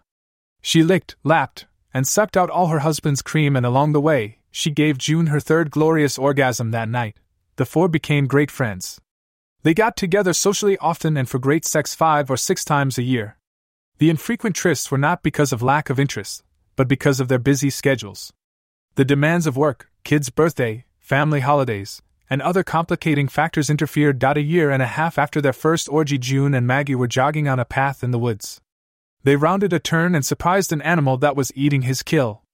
The carnivorous, goat like creature growled and charged them.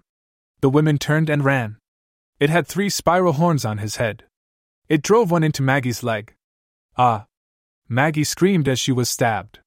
The beast didn't continue the chase. It returned to its meal, when they were a safe distance away and completely out of breath, the women stopped and hugged each other. Are you all right? June asked. Yes, I think so. It nicked me with one of those wicked horns, Maggie said. She pulled out of June's embrace, twisted about, and looked at the calf of her right leg. You're bleeding. Does it hurt? I think the bleeding has stopped. It's only a scratch. It doesn't hurt much. Let's go to the clinic.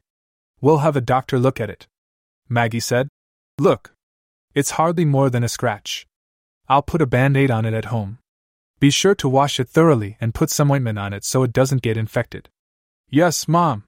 Maggie teased her friend. They went their separate ways. Three days later, Maggie showed up at the clinic. Her calf was black. After a week of extensive testing, Dr. Franklin Monson broke the news to her and Charles. I'm sorry to report that we have not been able to come up with an effective treatment for you. It appears that the animal injected a poison we are unfamiliar with into your body. He gave them a grave look and continued. We do not have an antidote. The poison is slowly spreading throughout your body, killing all tissue. But it doesn't hurt, Maggie said. A small blessing, the doctor said. The poison attacks everything, including your nervous system. Can you stop it? Charles asked. No. We don't know how, and even the amputation of the leg is not a viable option. The substance has spread throughout her body. We see traces of it in the heart, lungs, and liver. It will cause those organs to shut down. It is killing those cells just as it has killed the cells in your calf. I'm sorry. Death is imminent. Maggie gulped audibly and asked, How long do I have? It is progressing rapidly. You have a day. Maybe two. He left the room. Charles hugged Maggie. They both cried. He because he was losing her. She because she knew her husband and children would be devastated. That night, June brought flowers to Maggie's hospital room. She set the vase of flowers on a table. Tears streamed down her face. Her friend smiled and in a weak voice said, Don't cry. I'm tired. I'm weak, but I'm not in pain. But you're dying, June said. She rushed to her friend, hugged her, and sobbed. Maggie said, Look after my kids and Chuck. I will. I promise. Back to the present. Charles is June's sex partner at the clinic. June and Charles lingered in the kiss. They liked and were sexually attracted to each other. After his wife had died, they remained close. She had Chuck and his kids over for dinner at least once a month. Their family celebrated holidays together. She fucked him twice a month. She had promised Maggie she'd take care of them, and she did with her husband's full blessing. He kissed her on the lips and slipped her some tongue. She accepted it and Frenched him in return. His hand found her soft, sagging breasts. She grabbed his soft cock and squeezed it. After their lips separated, he said, Thank you, June. For everything you did for Maggie and what you do for me and the kids. She pressed a finger on his lips to silence him and said, Enough with the thank yous. You'll make me cry. We have a job to do. Get me pregnant. Make love to me. He nodded. They reclined on the bed. Chuck closed his eyes and imagined he was with Maggie. He kissed the woman before him. He gently sucked on her breasts and ate her pussy. Oh, oh, June cried out often. Her pleasure and enthusiasm weren't fake. She sucked his cock until it was as hard as the rock of Gibraltar.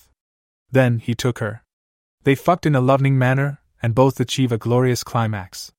They lay together in each other's arms. After a nice cuddle, Charles stirred, sat up in bed, and caressed June's face. He said, Thank you. My soul needed that. I hope you get pregnant. She smiled, watched him don his robe, and leave. She used the bathroom. As she washed her hands, she looked into the mirror, chuckled, and said, Well, you always said you wanted to take a holistic approach to patient care. That was above and beyond what was required, but it was necessary. Room hashtag one Betsy's second partner, the door opened. Governor Monroe stepped in, smiled, and said, Hello, Betsy. His voice sounded like a child's. It was thin, high, and squeaky. Hello, Governor. The middle aged man kept his robe on, came to the bed, and sat beside her. He pushed some stray strands of her brown hair out of her face and said, I'm so glad we get to spend this time together. This isn't a date, Betsy said, peeved. She was upset and disappointed because of the way things had gone with Sage. She no longer had illusions that this would be fun, and the skinny, balding, older man didn't appeal to her in the least. Get undressed and let's get on with the mission. She barked out, he chuckled and said, All business, huh? Here I thought, this is her first time. We should take it slow. Get acquainted. But I guess like mother, like daughter. Your mother, and I've had sex six. No. Eight times. A delightful, sensuous woman. An expression of displeasure showed on her face. Don't get upset. He patronized her with his squeaky voice. You're an adult now. Surely you know your mother is attractive and has a stunning figure. She's a very nice woman to be partnered with. She has a tight pussy. Her face blushed red as he'd hoped. He leaned over to kiss her. She turned her head and said, No kissing. That's not part of the program. Okay. Let's get down to business. He stood, removed his robe, and tossed it on a chair. His limp dick was nestled in a mass of black pubic hair. He reached down and peeled away the sheet that was covering her. Excellent. You are undressed. My, what a lovely young woman you are. She raised her hands, crossed her arms, and covered her breasts. Now. Now. You've shown that you know the rules. Kissing is not mandatory, but allowing the man to look and touch is. Show me your breasts. Slowly she pulled her hands away. He studied her massive chest and the long, thick nipples. He touched her flesh, rubbed her mounds, and gently tweaked a pink nipple. He said, You are doubly blessed. Lovely, long nipples and great breasts. What size are they? 34 DD. Ah. Impressive. Bigger than your mother. He didn't know for sure. He baited her. She fell for it and answered, Yes. He turned his attention to her groin. He tapped her thigh and said, Please spread your legs for me. She balked. He raised an eyebrow. She gave in and spread her legs. He touched her trimmed, brown bush, and noted her pussy was soiled. That's a shame, he said. I'll love to eat your pussy, but not when it's full of sperm. Next time. For sure. Her face was now a bright red. She said, I've been fucked once. I'm ready for round two. Alas, I'm not. They both glanced at his flaccid unit. Perhaps you could be of assistance. She reached out, grabbed his dick, and pulled on it. Ah. That's a little too rough. Your mother gives me blowjobs. Would you be so kind? All right. She rolled over on her side and took his slender rod into her mouth. While she gave him head, he played with her breasts. Eventually, he got it up. There, Betsy said. She wiped spittle off her lips. There it is, he joked. I'm sure you've seen better. Please get on your hands and knees, I'd like to take you from behind. Okay. She crawled to the center of the bed and got into the position he requested. He knelt behind her and caressed her slim ass. My. My. This is a fine sight. You've outdone your mother again. Compared to you, she's a fat, old cow. Don't talk about my mother like that. When she spoke the last word, he drilled her. He drove his short, thin cock into the max. Oh. Fuck. Betsy cried out in shock and surprise. Oh. Yes. The older man exclaimed. Hey. What's the big idea? No warning? Just bam? He stroked in and out of the tight young thing. He laughed and said, We both know why we're here. How can penetrating you be a surprise? Now let's get you pregnant. He fucked her for his pleasure with long, slow strokes.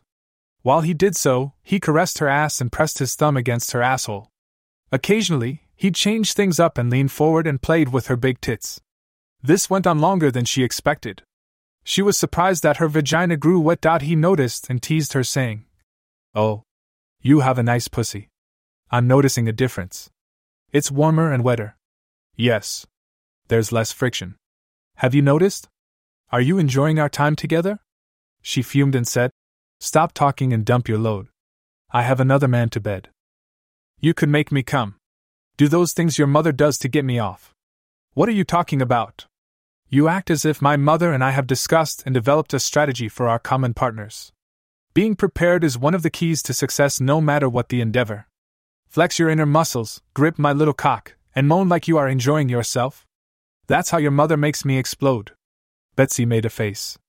She was angry and felt insulted and disrespected, but she wanted this to end as quick as possible. She gave in. Oh, oh, she cooed. She moved her hips like she had done with Hunter. She flexed her belly and pelvic muscles, hoping that was what he was asking for. Oh, Nice. Wonderful! He cried. She continued to moan, squeeze her cunt, and push her ass into him. He slammed his thin dick into her. He reached out, grabbed one of her long, hard nipples, and pinched it hard. Really hard. Ouch! She screamed. Her cry of pain was the trigger that got him off. He screamed. Yes. Oh. Oh. He slammed into her and shot his load point ten seconds after his last blast, Betsy pulled away from him. She turned, looked over her shoulder, and said, Get out. Please. He staggered across the room and put on his robe. She hurried to the bathroom. What a bastard! She said under her breath. He cursed her. Bitch. Back in room number two, the second man for June, June exited the bathroom after cleaning her pussy. She pressed the green button and awaited the arrival of her next partner. He too was someone she'd been with in the past. Bennett Wills was a scientist, he was in charge of the water purification and sewage plant. The tall, lean, bald man entered the room. Hi, June. You look as beautiful as ever. You are so full of shit. The nude woman responded, teasing him. He removed his robe, hung it on a hook, and said, Yes. I am what I do. My world is shit and piss. My sense of smell is shot, but my vision is unaffected. You are beautiful. They shared a laugh as they did every time they met. They exchanged kisses on the cheek and hugged. What's new with you? he asked as they made their way to the bed on Saturday. Betsy has ovulated. She's next door. Wow. Makes you feel old, doesn't it? I can remember with my kids had their first visit here. You're proud and sad at the same time. My daughter couldn't look me in the eye at dinner that night. Yes. I'm worried about her, but thrilled at the prospect she might have a baby. He looked at her face, caressed a heavy tit, and said, Let's not give up on you. She rubbed his hairless dome and said, You sweet talking old fool. He nuzzled her breasts. She giggled and toppled over. Bennett lapped at her tits, sucked, and bit her nipples. Ouch! Stop that! She protested anemically. She cradled his head in her arms and didn't allow him to pull away. He continued his attack on her boobs. Mmm. He moaned. Oh. Oh. She groaned. He sucked more. She giggled, groaned, and sighed deeply as he enjoyed her breasts. After a bit, he slid to the floor, pushed her legs apart, and stuck his face in her pussy. He licked her. He located her clit and sucked her nub. Ben, I'm messy. She protested weakly. He ignored her words and listened to her body. She spread her legs and moved her hips, intensifying their contact. He ate her thoroughly. The cum of the other man didn't ruin his experience. Mmm, mmm. He groaned as he rooted around her pussy. He took his time.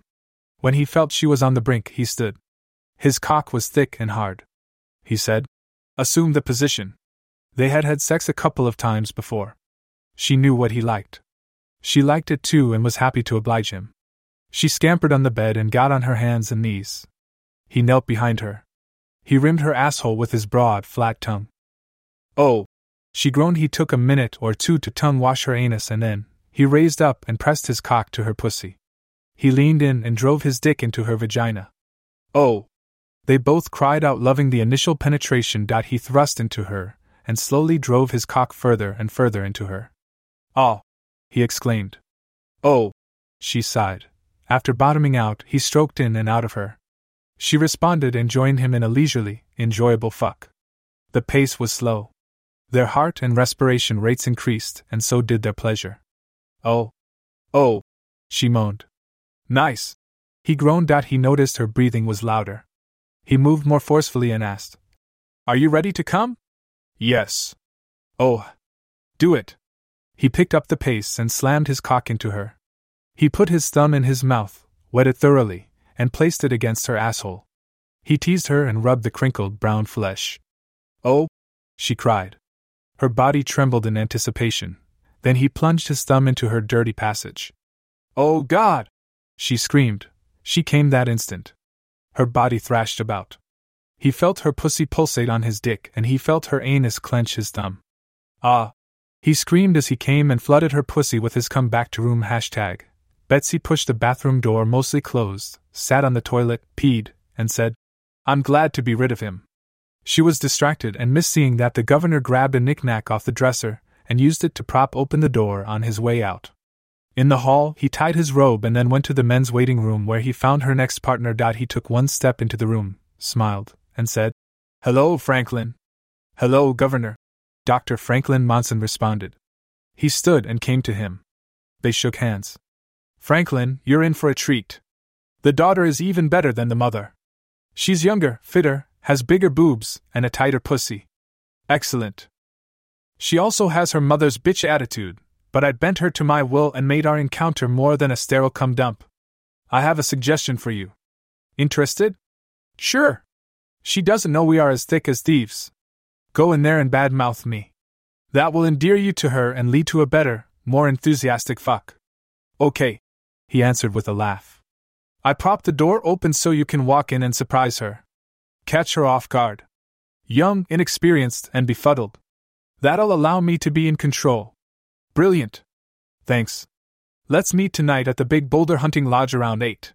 We'll have a beer and compare stories later. Sounds great, Franklin said. Oh, can we make it 9:30? My 10-year-old is in the school's talent show. My wife will kill me if I miss her performance. Fine. Enjoy yourself. Monroe waved and walked away, heading to the shower. The doctor smiled and said, I will. Looks like I'm in for a great time. He exited the waiting area and walked toward Betsy's room. Florence hesitated and then stepped out of the supply closet. It was in the hallway next to the men's waiting area. She had overheard their conversation. She looked both ways and was glad she didn't encounter either man. She brought her hand to her mouth and said, Oh dear. What should I do?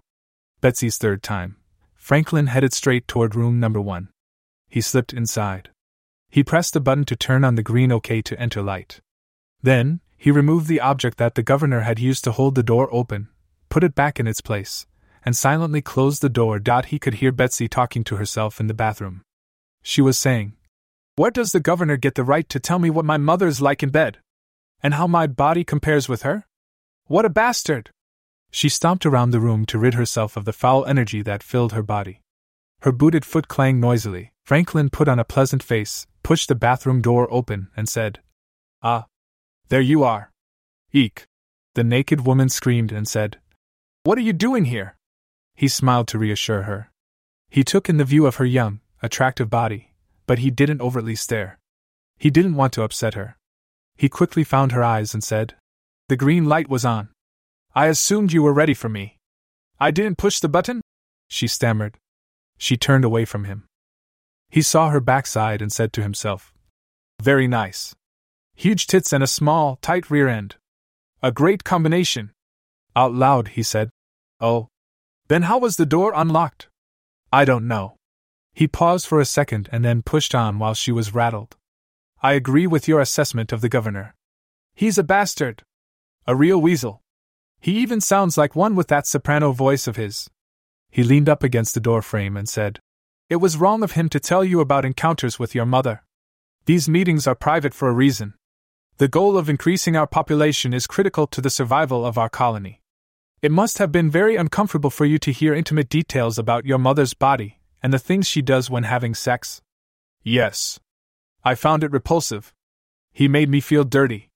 The big, stocky man pointed to the shower stall and said, How about we share a shower?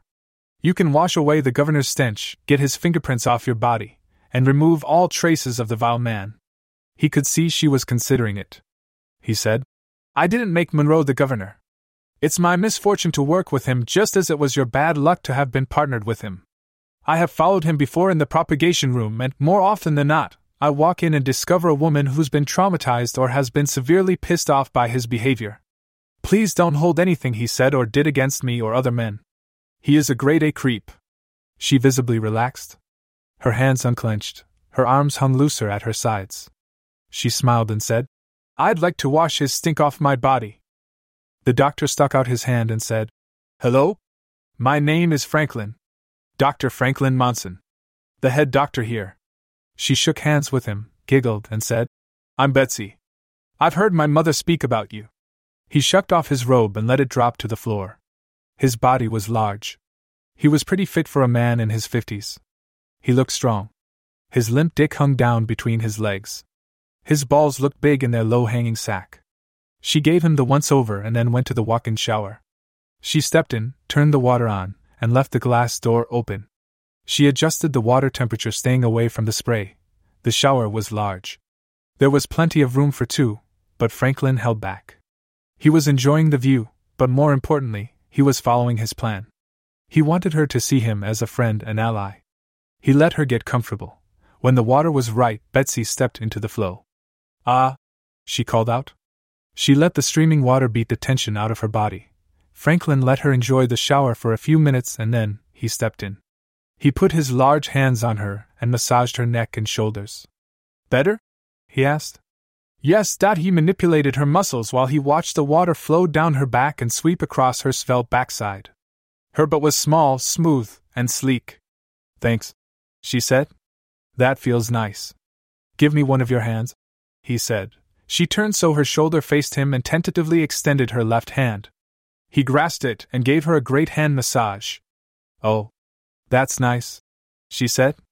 She closed her eyes and she leaned into the water. While the water pelted her scalp, he studied her boobs. He manipulated her fingers and said to himself, Damn. She's got a great pair of tits. I've got to get her switched to my patients list. When he finished the massage, he politely requested, Give me your other hand. Her eyes were still closed. She turned to face him and gave him her right hand. The warm water pounded her back. Ah, she cooed. Franklin worked on her hand and stared at her nude body. He thought.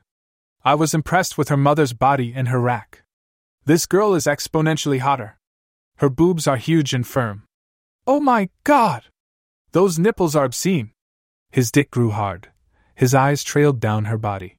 He looked at her narrow waist, the slim hips, and her matted pubic hair. He swore he could discern her slit.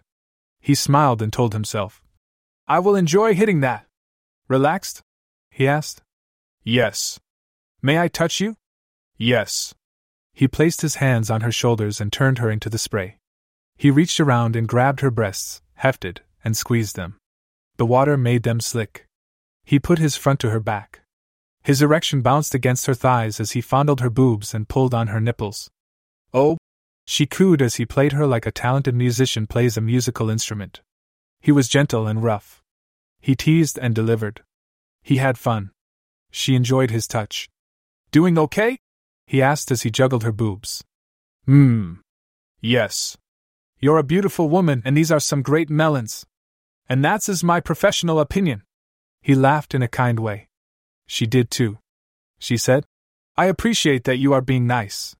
It's a welcome change. Some men don't get it. He let one hand drop. It ran down her firm stomach, through her patch of brown curly hair to her gash. He located her clit and rubbed it up and down, and then side to side. Oh. Oh, she moaned. The water lubricated his finger, and he slid about exploring her sex. He played with her labia, dipped a finger into her warm tunnel, and returned to rubbing and pleasuring her hard nub. Oh. Oh. She moaned out he increased the pressure and speed of his fingers. She responded. She groaned louder. Oh. Oh. Oh. She pressed her body to his. Her hand sought out his erection, and she stroked it as he stroked her. Oh! Oh! Oh! She cried out. He leaned her upper half forward, grabbed his dick, and shoved it into her wet pussy. Oh! Fuck! She cried. I needed that. He pushed her against the wall and fucked her from behind. Her big tits flattened against the tiles. He drove into her hard and rapidly. Oh! Yes! She called out. He was rough, forceful, and domineering in a good way. He pounded her, and they both loved it. Then, he pulled back and took his dick out of her. Oh. Don't take it away. Give it to me. She begged. I will. He snickered and he gave it to her. He aimed for her other hole and slammed it home. Bullseye. The tip of his dick breached her anus and slipped past her sphincter. H. Ah. Uh, that's my ass. She screamed and struggled to get away. He pretended not to hear her. The big man held her, controlled her, and drove his bone into the virgin territory. Stop! Ouch! Stop! What's the matter?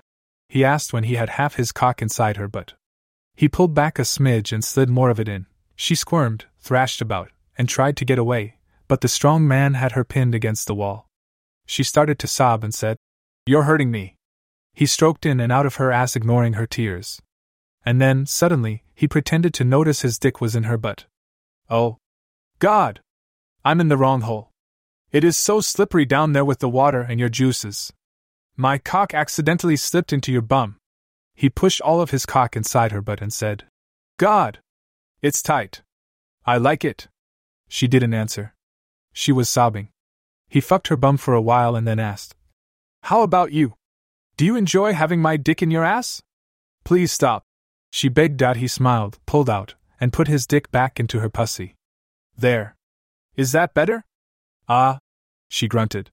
She was relieved his dick was out of her ass. Sorry accidents happen. I seem to recall the same thing happened to your mother. She screamed like a banshee when I drilled her in the ass. What? She screamed. His remarks set her off. She began to squirm and tried to get away from him. Franklin grabbed her hip bones. He held her steady. He laughed as he rapidly drove his penis in and out of her. He fucked the fight out of her. She grew tired, felt helpless, and submitted. She gave up and let the bigger, stronger man have his way with her. Eventually, he climaxed. Oh! Oh! He cried out. He continued to thrust into her in rhythm with his sperm spewing out of his cock. When he was spent, his heavy body sagged against her, trapping her. His cock grew soft and slipped from her body. When he was finished enjoying his orgasm, he grabbed a bar of soap and cleaned his cock. He rinsed and got out of the shower. He hummed a happy tune as he dried himself. He tossed the towel on the floor, put on his robe, and left. Betsy slid down the wall. She sat on the shower floor and cried. The water beat down on her. Back to room hashtag 2. June's third guy after her climax with Bennett. June was slow getting to her next partner. She cleaned up, hit the green button, and lay on the bed to rest. She dozed off and woke to find a young soldier standing just inside the door admiring her naked body. Oh. Hello? she said. Sorry. I fell asleep. I get sleepy after I have sex. You've had sex twice. No wonder you took a nap. June sat up on the edge of the bed. She said, Hello, Dylan. How are you? The short, stocky, twenty year old shuffled nervously in the room. He answered, Fine. She smiled at him and said, There's no reason to be nervous. Even though this is our first time together. She stood and came to him. He stared at her bouncing, jiggling breasts. He blushed and said, This is my first time at one of these sessions. Oh, but you're 20. Usually, participation begins at 18 for males. I declined the earlier invites. The governor and Dr. Monson allowed me to skip my sessions. They took my place. I wasn't ready, but now I am. She went behind him and helped him remove his robe. I'm sure they were only too happy to sub in. She said with a smirk on her face that he couldn't see. She smiled as she slid in front of him and said, Welcome, newbie. Please call me June. Today, I'm not your nurse or your mother's friend. I'm your procreation partner. Yes, ma'am. I mean, yes, June. She laughed kindly. He looked at her body. She looked at his naked form. He had an erection. She said, Wow.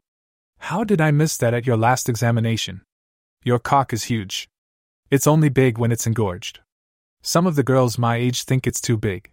They complain their jaws ache when they give me a blow job and they worry it'll stretch them too much if we have sex. She dropped to her knees to get a better look at his equipment. She said, I can understand their concerns. She wrapped her hand around his thick member. It's very big. She decided to find out for herself. She took his cock into her mouth. He was more than a mouthful. Mmm. She squealed, surprised by his impressive girth. Oh. He moaned. She stuck with it, bobbed, and sucked. She pulled off, wiggled her jawbone, and said, That's some dick. A girl could dislocate her jaw trying to swallow that. She stood up and said, I hope you are very careful with that. She tapped his dick as she spoke. Yes. That's why I delayed my entry into this program. Mom has explained that I need to take my time and make sure my partner is ready. And she says no woman will ever be wet enough for me. I should always use lube. That's good of her to go into that much detail. Many parents just cover the basics. I got the birds and the bees story at 13. When I was 18, she caught me having sex or trying to have sex. The young woman was crying as she attempted to slide down my dick.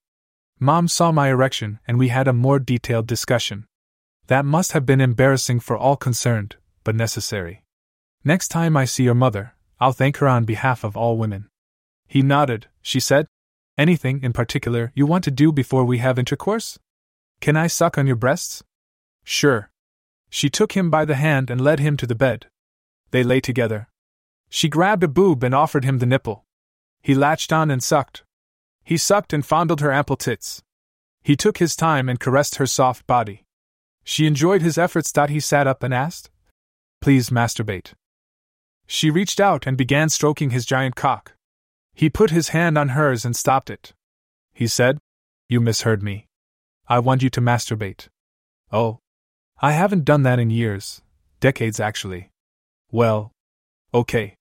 How do you want me? He grabbed a pillow and put it against the headboard. Sit up and lean on that. Bring up your knees, spread your legs, and play with your pussy. Oh. Okay.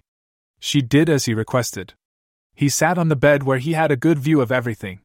She licked a finger and tentatively brought it to her sex. Her face blushed red as she rubbed up and down her slit. She rubbed her labia and then her clit. She looked at him. He was staring at her hand. She asked, Like this? Yes. That's good. She masturbated. Her heart rate increased, her breathing became ragged, and the smell of her arousal filled the room. Her pussy got wetter and more slippery. I, in spite of her earlier concerns, she found that she was enjoying it. She moaned, Oh, oh, as she played with herself. Oh, this feels good. It's been a long, long time since the finger in my pussy was my own. She said and laughed. Out he had a look of concentration on his face. He sat and stared. He didn't touch his dick. He just watched her masturbate. She asked, do you like seeing me touch myself? Yes.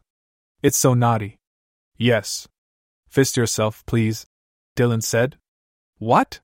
He stood, went to the nightstand, opened the drawer, and got out the lube. Put your hand or as much of it as you can in your vagina. Stick your hand out, and I'll give you some lube. She did. He did.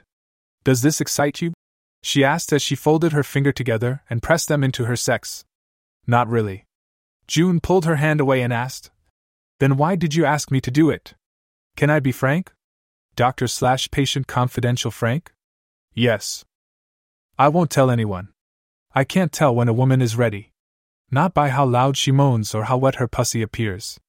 My mother and I have experimented and developed this system through trial and error. You've had sex with your mother? Yes. Not hot, lusty sex, but learning how not to destroy my partner's vagina sex. A shiver went down her spine. June said, I see. What we discovered is the woman should masturbate until I hear squishy vagina sounds or she comes. That means she's adequately lubricated, not for my dick, but for the next step. Then I have her fist herself. If she can do that, I can fit inside her. Why don't you take it slow and feed her a little of your dick at a time? That hasn't worked. I've hurt too many partners. I don't get enough feedback to know how fast is too fast or how much is too much. The women are distracted, scared, in pain, or in awe, and they don't communicate well with me. Your brain gets immediate feedback on everything you do. When you stick your hand in your pussy, your brain tells you exactly how to do it. When to pause, when to take a calming breath. You get the angle and speed right. Try it. Okay. She folded her hand. After much work and many attempts, she inserted it into her vagina. You're right. If something as big as my hand was about to penetrate me, I'd be scared to death. But since it's my hand, I know how fast to go, when to take a break, when to take a deep breath, and when to will my body to relax. She twisted her hand about and said, Hey, look! My hand is inside me. They both looked down and saw her wrist. Her hand and fingers were out of sight. This is the sure test. When my mother and the other women can shove a hand into their pussies, they are ready for me. Shall we give it a go? Okay. June thrust her hand inside herself a few times. Oh. Hmm. This does stretch a girl good. Oh. She lay on her back. Dillian knelt between her legs, placed the head of his massive cock at her opening, and drove it forward slowly. Oh! Oh! Wow! she exclaimed. She wiggled her bottom to accommodate his monster cock and then said, Okay. I'm ready. Give me more. He drove into her slowly and carefully. They both watch it, bit by bit, slowly sink into her. Oh! That's a big dick! She exclaimed more than once. Point two minutes later, he was still working it into her. She moaned, That's a good dick! She groaned more as he carefully bottomed out. There, he announced. You've taken all of me. Thank God, you're my last partner. You've ruined me for anyone else. Sweat was dripping off her brow. She was breathing heavily as he pulled out and thrust back it. He did it slowly and carefully. He tripped all her pleasure sensors. Oh. I've never been stretched this much or felt so full. He reamed her. Wow. Guys have pleased me. Many have hit me in a good spot. You hit all the spots. I feel you everywhere. Top. Bottom. Left and right. Ah. Keep doing what you're doing. Dillian fucked her. He was able to go faster as she got wetter, acclimated to his size, and became more aroused. She exclaimed, You're like a machine. You're bulldozing my pussy. Nothing can stop you. You fill me. Stretch me. Complete me. Five wonderful minutes passed. They both were into it. They were sweating, sighing with pleasure, and breathing loudly through their mouths. Their hearts raced. Oh! Oh! Oh! She hollered as she came on his dick. Her body felt like it was on fire. Her insides convulsed. Her consciousness was carried away on waves of pleasure. He saw her come and climax too. His thick cum filled her belly. He collapsed on her. They were lost in pleasure. Many minutes passed. Then she grabbed his face and kissed him on his lips. Moi. I've orgasmed before, but that, that was special. I'm sending your mother a thank you note. She did a hard thing having sex with you, but a dick your size requires training. She's made you a lover all women will want. She kissed him hard on the lips. When the kiss broke, she asked, Can I see you again? Yes. Soon?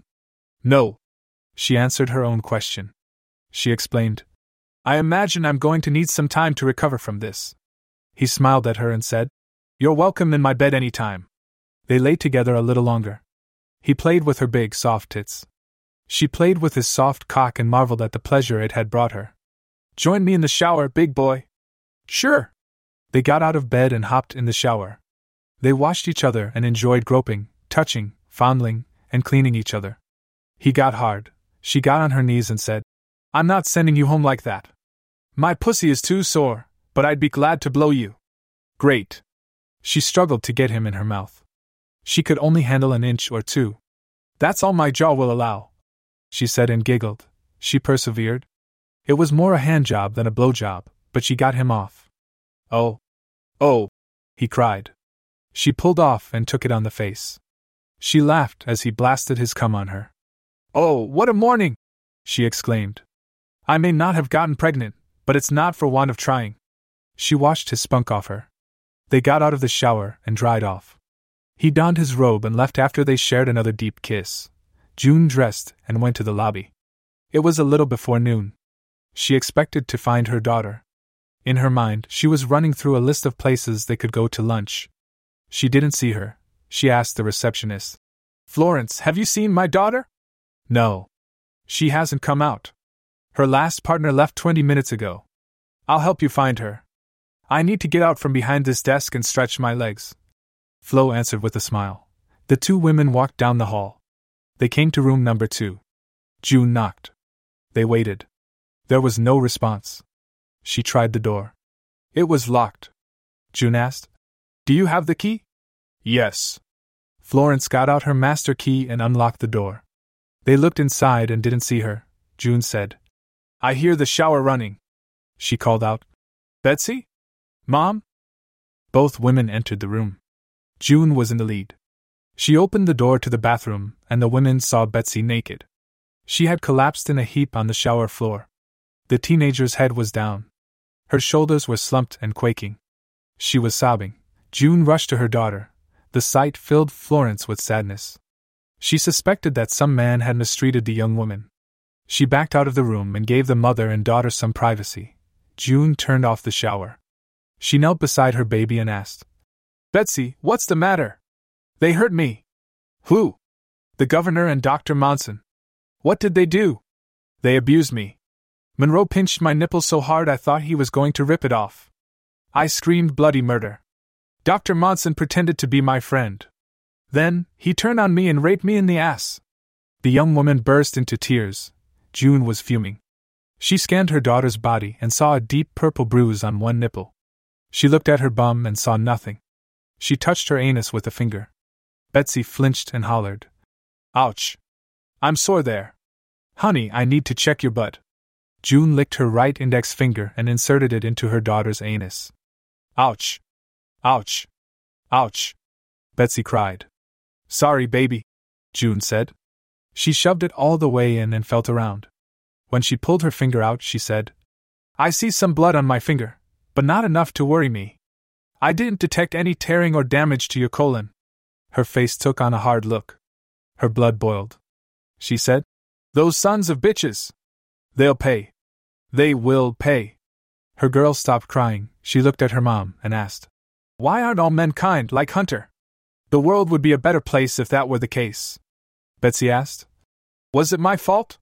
Were my expectations too high? After my time with Hunter, I expected sex to be nice. Sage was my first partner today, he explained that this wasn't a date. This was an obligation. That the goal was to get me pregnant, not to please me. He didn't pleasure me. He didn't even try. She looked up at her mother with innocent, doe like eyes and said, Hunter looked out for me. He made sure that mentally and physically I was ready for penetration. Sage just thrust into me. I wasn't wet enough. It hurt. He told me it was my responsibility to prepare my body for intercourse. Her mother nodded, signaling that she was listening. Betsy continued. The governor was a creep. He kept telling me about the times he'd had sex with you, what you do in bed, and how our bodies compare. It was icky. I did things I didn't want to do to make him come quickly so I could tell him to get out. He pinched my nipple really hard. I think he got off on causing me pain.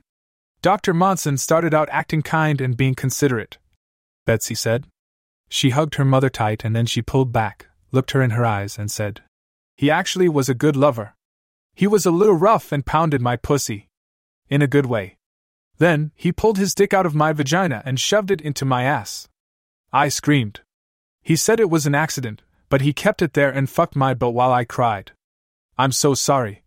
June said. Take me home. Betsy said softly. She repeated her words, sounding more desperate. Mom, take me home. Okay. June helped Betsy stand. She dried her off and helped her dress. As they walked through the lobby to exit the building, Florence called out, Betsy, I'm so sorry the men were mean to you. June, can I speak to you? Alone. June settled her daughter in a chair and the two adults walked off to have a private conversation. Flo said, I'm so sorry your daughter has been hurt. It's my fault. She burst into tears. What do you mean? After the governor was with Betsy, he went to the men's waiting room and said some things to Dr. Monson. I was nearby. They didn't know I was there. I heard everything. June nodded. The governor spoke. She paused as if searching for the right words. Ah, he spoke disrespectfully of you and your daughter. He said, I bent her to my will. Dot. The bastard. June spat the words out. He described his relationship with Dr. Monson as thick as thieves and gave the doctor some suggestions. He said the doctor should badmouth him to win your daughter over because that would lead to a more enthusiastic fuck. Dot. Florence's face turned red, her hand shot up and covered her mouth, she added. Pardon the vulgar language, but those were the governor's words. I understand. Please continue. Dr. Monson was glad to receive his advice. They made a date to meet at 9:30 tonight at the Big Boulder Hunting Lodge to trade stories of their sexual experiences with Betsy. Florence, you heard the men conspiring. You are hardly responsible for their actions. The news that Monroe and Monson are inconsiderate bastards, out to maximize their pleasure even at the expense of others, is not news. They've misbehaved with me. I should have warned Betsy about them. Both women had distressed looks on their faces. June said, Thanks for telling me. I've got to get Betsy home. She gathered up her daughter. They got into her vehicle. On the drive home, June said, Baby, I'm going to fix this. This will never happen again. I will make those bastards pay. Good. Betsy answered indignantly. You can't tell your father or brother what happened. Why not? They would kill Monroe and Monson. Good. They deserve it. Yes, but your brother and father will be so filled with angry they will march right up to them and kill them. They won't care if a hundred people see them do it. They'll be caught and sent to jail for the rest of their lives. I don't want that. That's why you have to let me handle it. Okay, Mom. A minute later, June pressed her comm button and said, Charles. He responded quickly, Yes, June. Can you join Betsy and me for lunch at my house? Sure. I had a hectic morning. I deserve a good meal with two beautiful women. See you in 15 minutes. Great. June pulled into the driveway of their house and parked. She got out of the car and helped her daughter into their home. Betsy said, Mom, I'm not hungry. I'm going to take a bath and maybe a nap. Okay. If you change your mind, join us. Betsy went into the bathroom, filled the tub, tossed in some bath salts, undressed, and slid into the warm water. June made soup and sandwiches. As she was cutting the crust off the sandwiches, the doorbell rang. She answered it. It was Charles. Hello, he said when she opened the door. Hi. Come in. She gave him a peck on the cheek and said, Betsy's resting. It'll just be the two of us. They sat down at the kitchen table, ate lunch, and talked about mundane things. When they were done, June asked, Charles, I know that part of your job is to maintain and repair the electronic bands that everyone wears. You took mine off once to work on it. Can you remove it and have it continue to send out the normal, basic data it transmits when attached to me? Yes, he answered warily. Why are you asking? She looked at him earnestly and said, The less you know, the better. Let's just say I want to be off the grid for a while. June, it sounds like you're in trouble. She bit her lip, thought for a moment, and said, I'm trying to protect you. Xander doesn't even know about this. What kind of clandestine mission are you running and why? I hope you know you can trust me to keep a secret. I'm going to kill Governor Monroe and Dr. Monson. What? Why? They did terrible things to Betsy at the clinic under the guise of the propagation program. Come with me, she said. She led him down the hall to her daughter's room. She knocked and called out, Betsy, I have Charles with me. Oh, give me a sec. Ten seconds passed and Betsy hollered. Okay. I'm decent. You can come in. June opened the door. She and Charles saw her tying the belt on her white, combed cotton bathrobe. June said, Betsy, I'm putting together a plan to make your abusers pay. I'm asking Charles to help. If he's going to be involved, he deserves to know why. Tell him what happened today. Betsy teared up and sat on her bed. She looked at both adults and then looked down at the floor. She spoke slowly in a monotone and told her story. Charles and June were silent as she described the pain she endured and the fear and humiliation she felt. When her tale was done, June said, Betsy, show him your nipple. Charles said, That's not necessary. Let's not embarrass the girl. Yes. It is, June said. Hearing of her ordeal is one thing.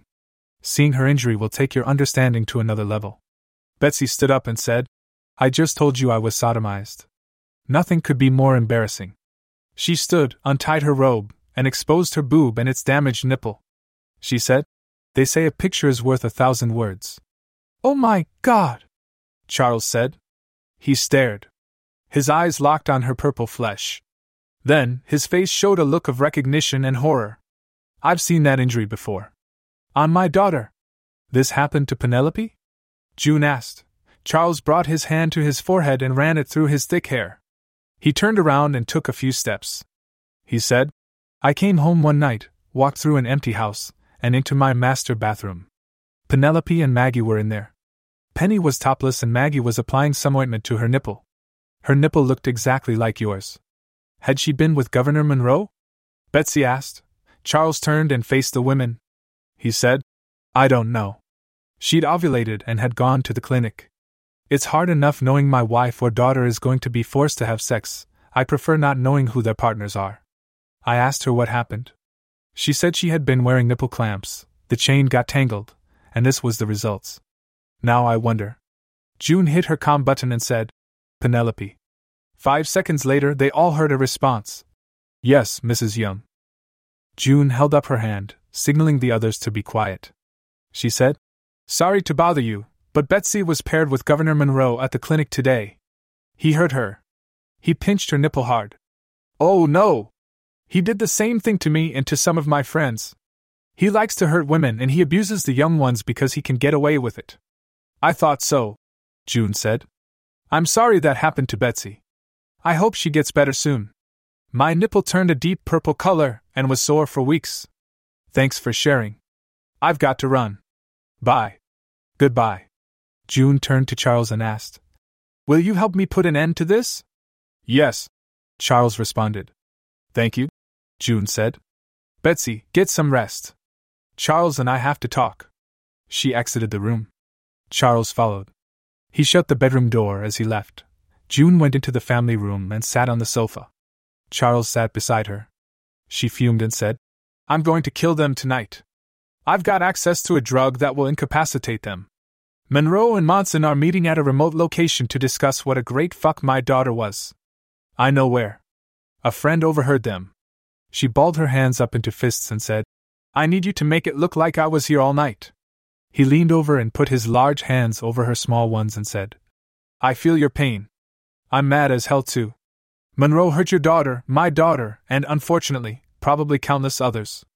I can activate the cloaking feature on our wristbands. It will disable the tracking feature on the bands so no one will know we ever left your house.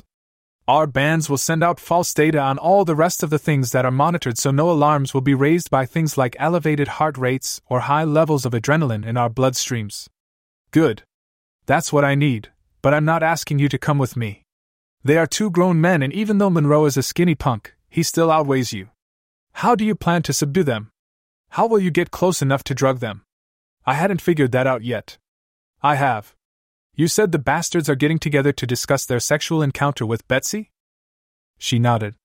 He said, I can crash their party without raising suspicions. I'll portray myself as a fellow pervert. I'll say I want to hear their stories and share details of my romp with you. I know guys like this.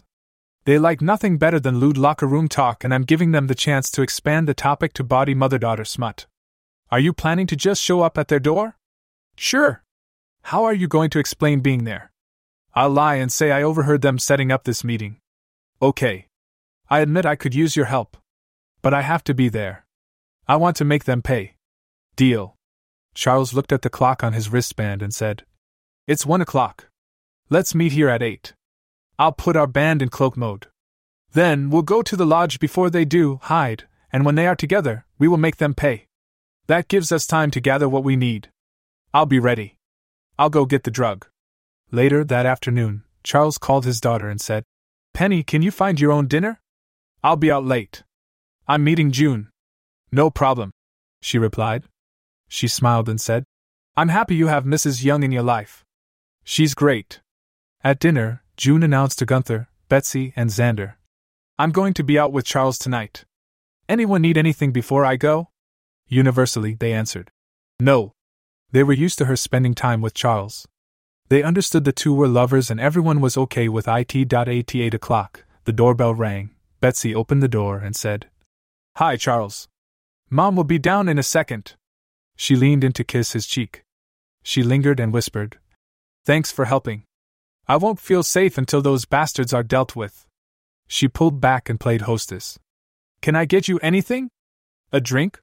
No. I'm fine. June came down wearing a pretty dress and heels. She smiled, playing her part in the charade, and said, Hello, Charles. She turned and announced to the house, Bye. We're off. They left. Betsy closed the door. The pair ducked into the garage. Charles put their wristbands into cloak mode. June quickly changed into dark pants, boots, and a black top. She stashed her party clothes in a cabinet in the garage and removed a knapsack she'd secreted there that afternoon. Charles retrieved a change of clothing from his car and also put on a dark outfit. He tossed his nice, going on a date clothes onto the back seat of his car. Ready? Charles asked. Yes. The two vigilantes got in the car and drove away. 9 colon 10 p.m. that night. Charles went to the front door of the lodge. He put an item on the ground, knocked on the door, and then retrieved the item. He put both hands behind his back, concealing what he had in his hands. Monroe opened the door and said, Hey, Chuck. This is a surprise. What brings you up here? I heard you and Franklin were meeting here to share information about how hot Betsy Young is. Did someone mention my name? Dr. Monson said and stepped into view. He had a beer in his hand. He said, Hello, Charles. What's this talk about sharing? Charles smiled and said, Invite me in. I'll share details about my romp with June Young in exchange for specifics on sex with her daughter. The governor said dismissively, That information is of little value. Franklin and I have had sex with the mother many times. Chuck said pleasantly, Will this earn me admission? He brought one hand forward and revealed a little brown jug. He said, I'll share my homemade mash. My moonshine packs more of a kick than your basement brewed beer.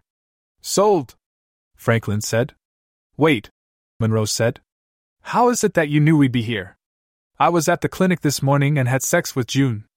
I left something behind. Florence found my papers and gave them to me when I returned. She asked me to get something for her from the supply closet. It's in the hall near the men's waiting room. I overheard the two of you setting up this meeting.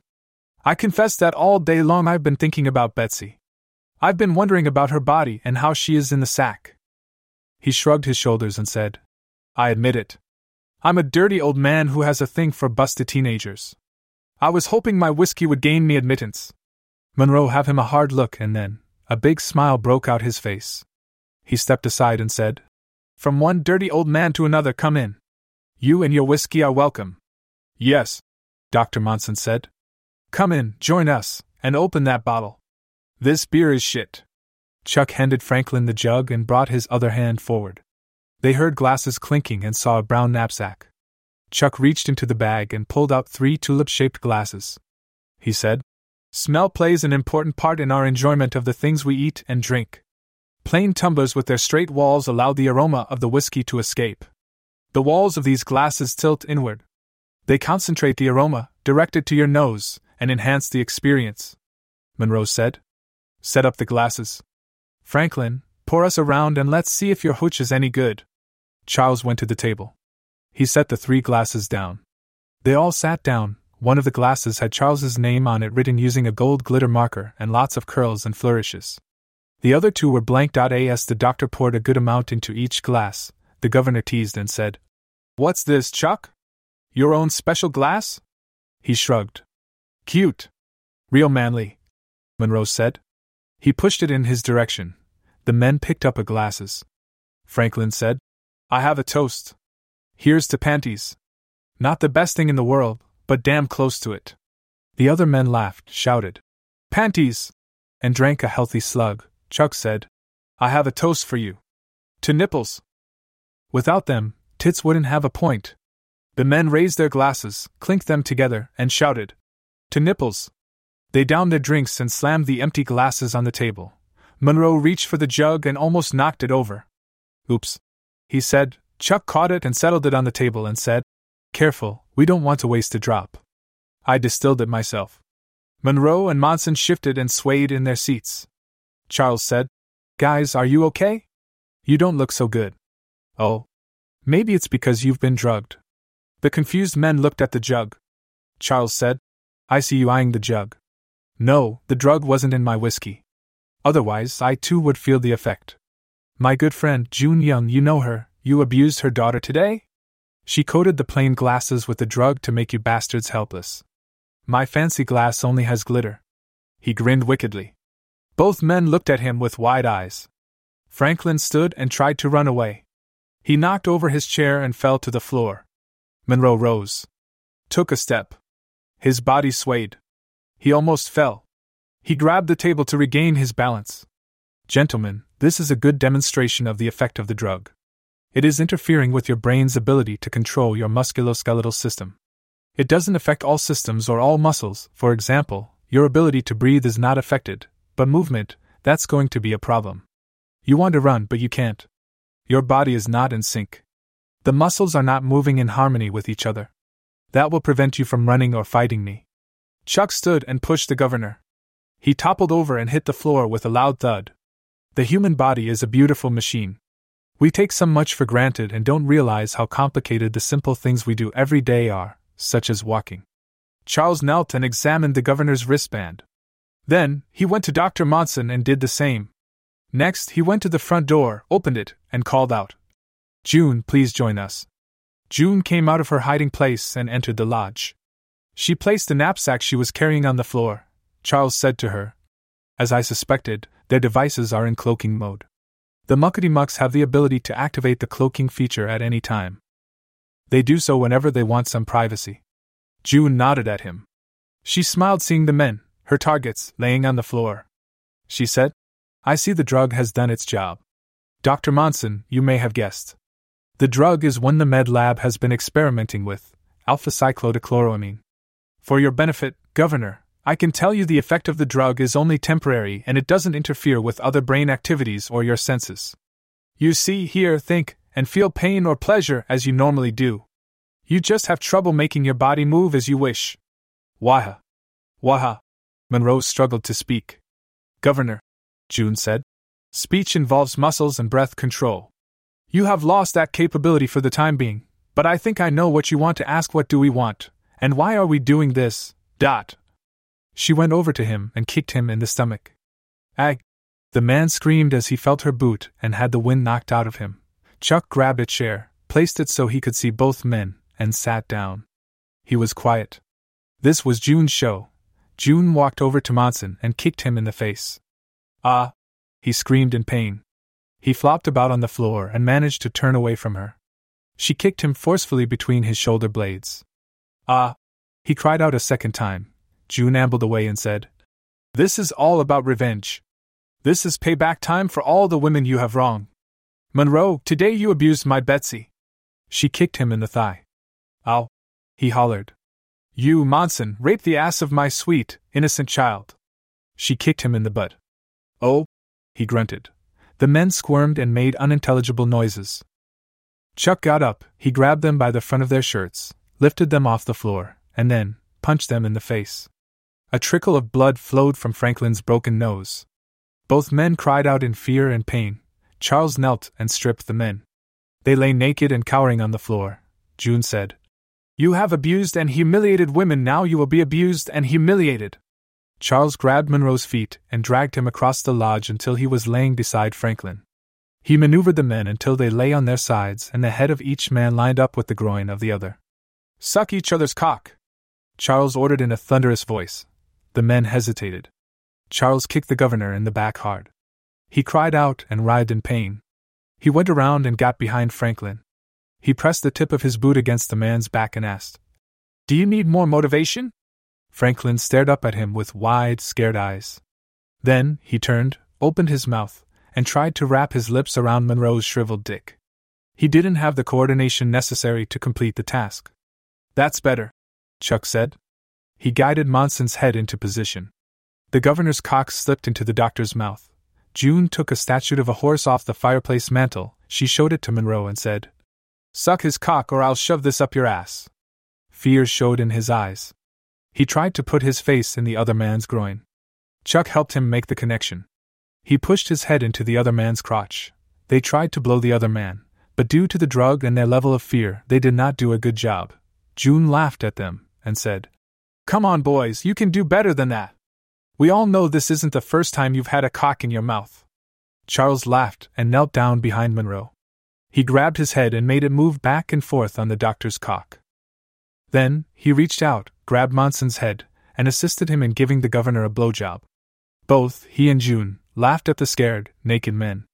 Let's get this party started! June yelled. Charles pulled the men apart and turned them so they could see June. She went to her knapsack and grabbed a tube of silicone lube, a box of gloves, and a large dildo. She waved the dildo about and said, Doc, you love sticking things up the butts of others.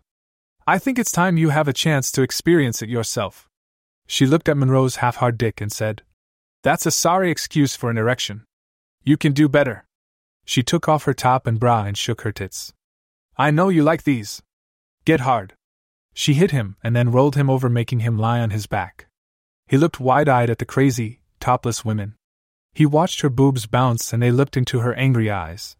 She left him and went to her supplies. She put on a pair of gloves and squeezed some of the lube on her hand. She went back to the governor, grabbed his dick, and stroked it. As she did, she put her face in his face. She was eyeball to eyeball with him. She stroked him and said, You slimeball.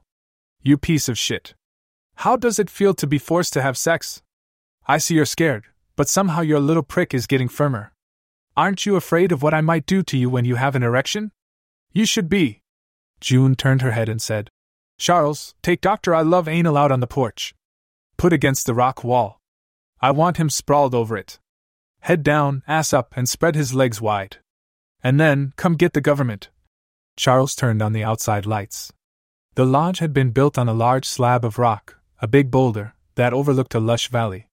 A three foot tall stone wall had been erected to keep people on the back porch from falling off this cliff. The short wall had been deemed high enough because only adult men, usually hunters, used the cabin. Chuck picked up the helpless doctor and dragged him outside. He made him bend over and put his stomach on top of the wall. Charles kicked his feet out, spread his legs, and then ordered him. Don't fall, you son of a bitch! Charles went inside and got the governor. He dragged him outside. The stone floor scraped pieces of skin off his body. Monroe whimpered in pain. June followed them out and said, Franklin, you're lucky I'm a good Christian woman. I'm going to do something you didn't do for my daughter. I'm going to put lube in your ass before the gov fucks it. She spread his butt cheeks with one hand and forcefully penetrated him with two lubed fingers. Ah! The man screamed. Oh, she said innocently. Did I catch you by surprise? Too much? Too quick? Sorry. She drove her fingers into the hilt. Ah well. Franklin screamed. She thrust again so vigorously it looked like she was trying to shove her whole hand up his ass. She released a deep breath and pulled her fingers out of the weeping man. She said, Charles, get the governor over here. It's time for his cock to meet Franklin's butt. Charles grinned and picked up Monroe. He guided the unwilling and unsteady man over to Monson. He shoved them together. Monroe fell and was draped across the other man's. June knelt and grabbed Monroe's cock. She stroked it, sneered, and said, Still hard.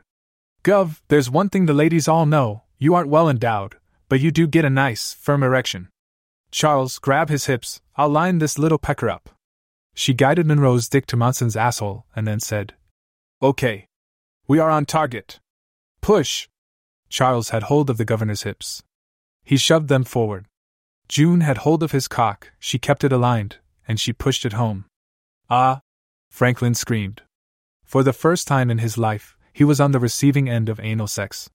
Mission accomplished, June announced. She stood and watched Charles make Monroe fuck Monson. She clapped and cheered. The participants were red faced and embarrassed. Franklin moaned in pain.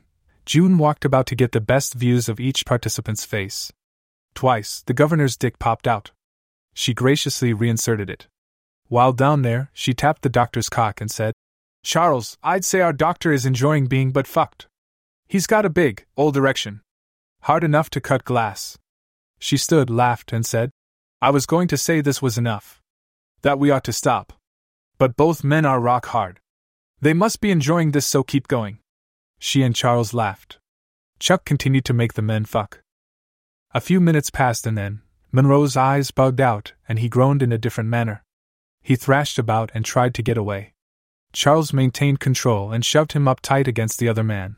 The doctor, who had been passive having accepted his fate, now moaned and fought to escape. Charles had no problem pinning both men to the wall and each other. June came over to Monroe.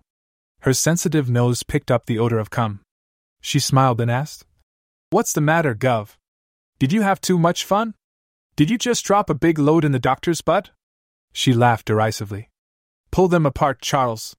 Let's check. Charles pulled the men apart. He let Monroe fall to the floor. He landed on his butt. June and Charles looked at his groin and saw that his erection was gone, and that cum stained his crotch. Ha! June shouted. Looky! Looky! The governor orgasmed. It's official he's a butt loving cowba. Chuck laughed and said, So's Franklin. He enjoyed being the gov's catcher so much so that he jizzed all over the wall. Oh, let me see, June said. Chuck pulled Monson off the wall. He fell flat on his back. June looked at his dick and said, The erection's gone. All eyes went to the rock wall. Cum was dripping off it. Oh my god! June teased him. Look at that blast. It's official. Franklin likes dick. He loves a big, hard cock in his keister. She and Chuck laughed.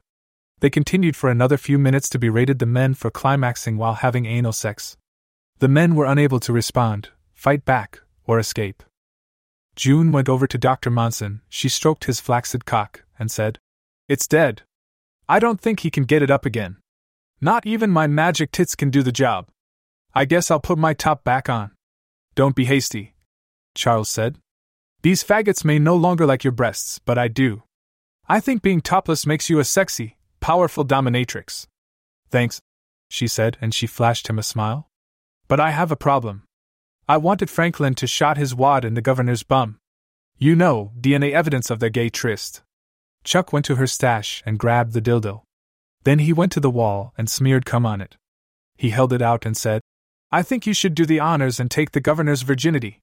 She took the large, purple dildo. She squeezed some of the lube on it and said, You are lucky that I want this to look like a consensual homosexual love affair.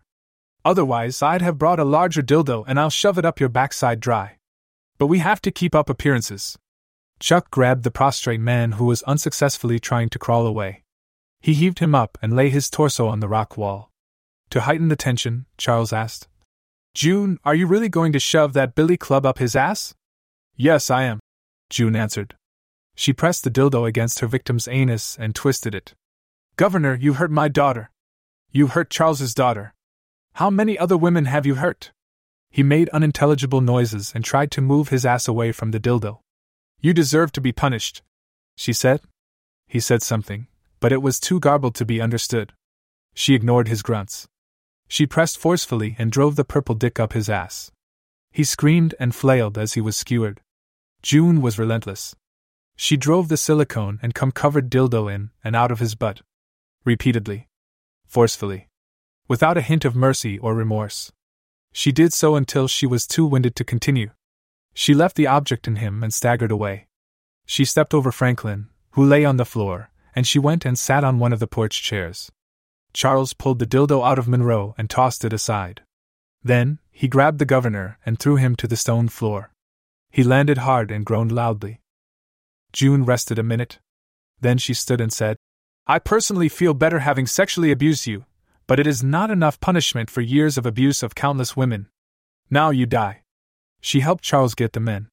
They stood them up on their shaky legs and brought them over to the wall. They pressed them together, the doctor's front to the governor's back, and they pushed. The men tumbled over the short wall and fell a thousand meters. They crashed into and bounced off of numerous rocks, boulders, ledges, and outcrops as they hurtled down the mountain. June cheered their journey and certain death.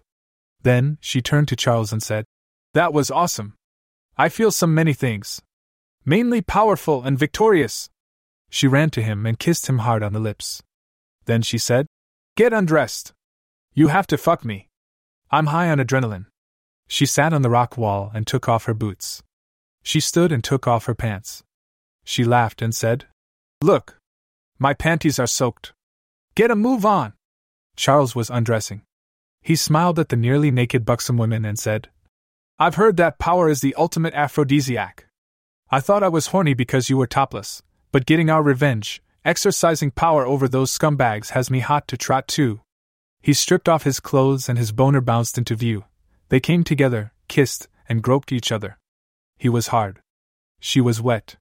They skipped the preliminaries. She pushed him down on a chair, straddled him, and impaled herself on his cock. Oh! She moaned. Ah! was his rejoinder. Her head fell against his shoulder as his dick sunk all the way into her sopping pussy. She grunted. Mm. I needed that. Your pussy is so wet and so hot. I know, she answered and then giggled like a schoolgirl. She savored his hardness and her sense of fullness a moment longer. Then, she rose up and used him. She rode him hard. She fucked him to satisfy her need. They rutted like animals. It was a short, ferocious coupling. And successful. Oh, yes! Oh, give it to me! Oh! Oh! Oh! She cried out as she climaxed. Charles had difficulty holding on to her. Her body was hot and sweaty. Her rapid movements didn't make the task easier. Then, there was the matter of holding back as this wild woman fucked him vigorously. He was never happier to hear her orgasmic cry. It gave him permission to let his seed fly. Oh, h h h h h! He screamed as his orgasm took him.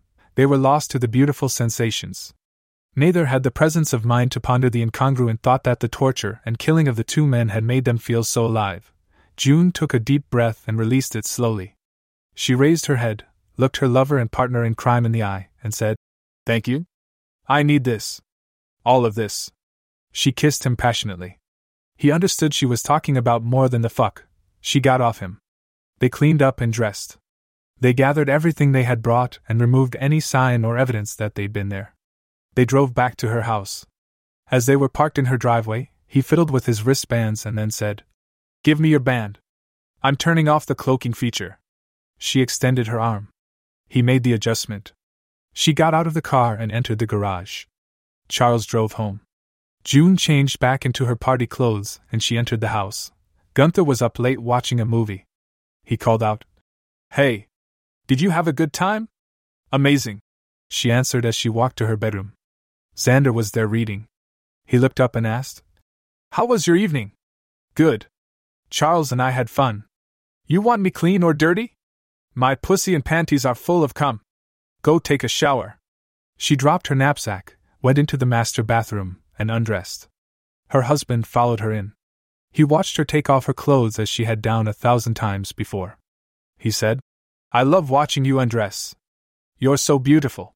Tonight you are especially gorgeous. You're glowing. I think I'll join you in the shower. He took off his pajamas. His member was already thick and hard. She giggled and said, I love that after all these years, I still have an effect on you. So are you going to fuck my pussy or my ass? Both. 2 colon 20p. And the next day, Detective Hughes knocked on the doorframe of the office of the chief of police since the door was open. The man in charge looked up from his paperwork the younger man said. Chief, the coroner has ruled the two deaths were accidental. Poor bastards, that was a hell of a fall. The pictures of their mangled bodies were disturbing. Can you imagine the pain they must have felt as they tumbled down the cliff, colliding and bouncing off all those rocks? I hate to think about it, sir. The pain must have been intense. It is a gruesome way to die. The lead detective on the case said. What the hell happened? Our theory is that the governor and Dr. Monson went to the hunting lodge last night to have a homosexual rendezvous. They drank, had sex, and fell. The coroner estimates that the time of death was between 10 p.m. last night and 6 a.m. this morning. They had switched their wristbands into cloak mode last night around 9 o'clock. The wristbands came online at 6 this morning, and that's when we discovered that they were dead and in a ravine at the base of the hunting lodge. The terrain there is very rough and remote, but we managed to retrieve the bodies and do an autopsy. The detective glanced at his notes and said, The coroner found alcohol in their blood.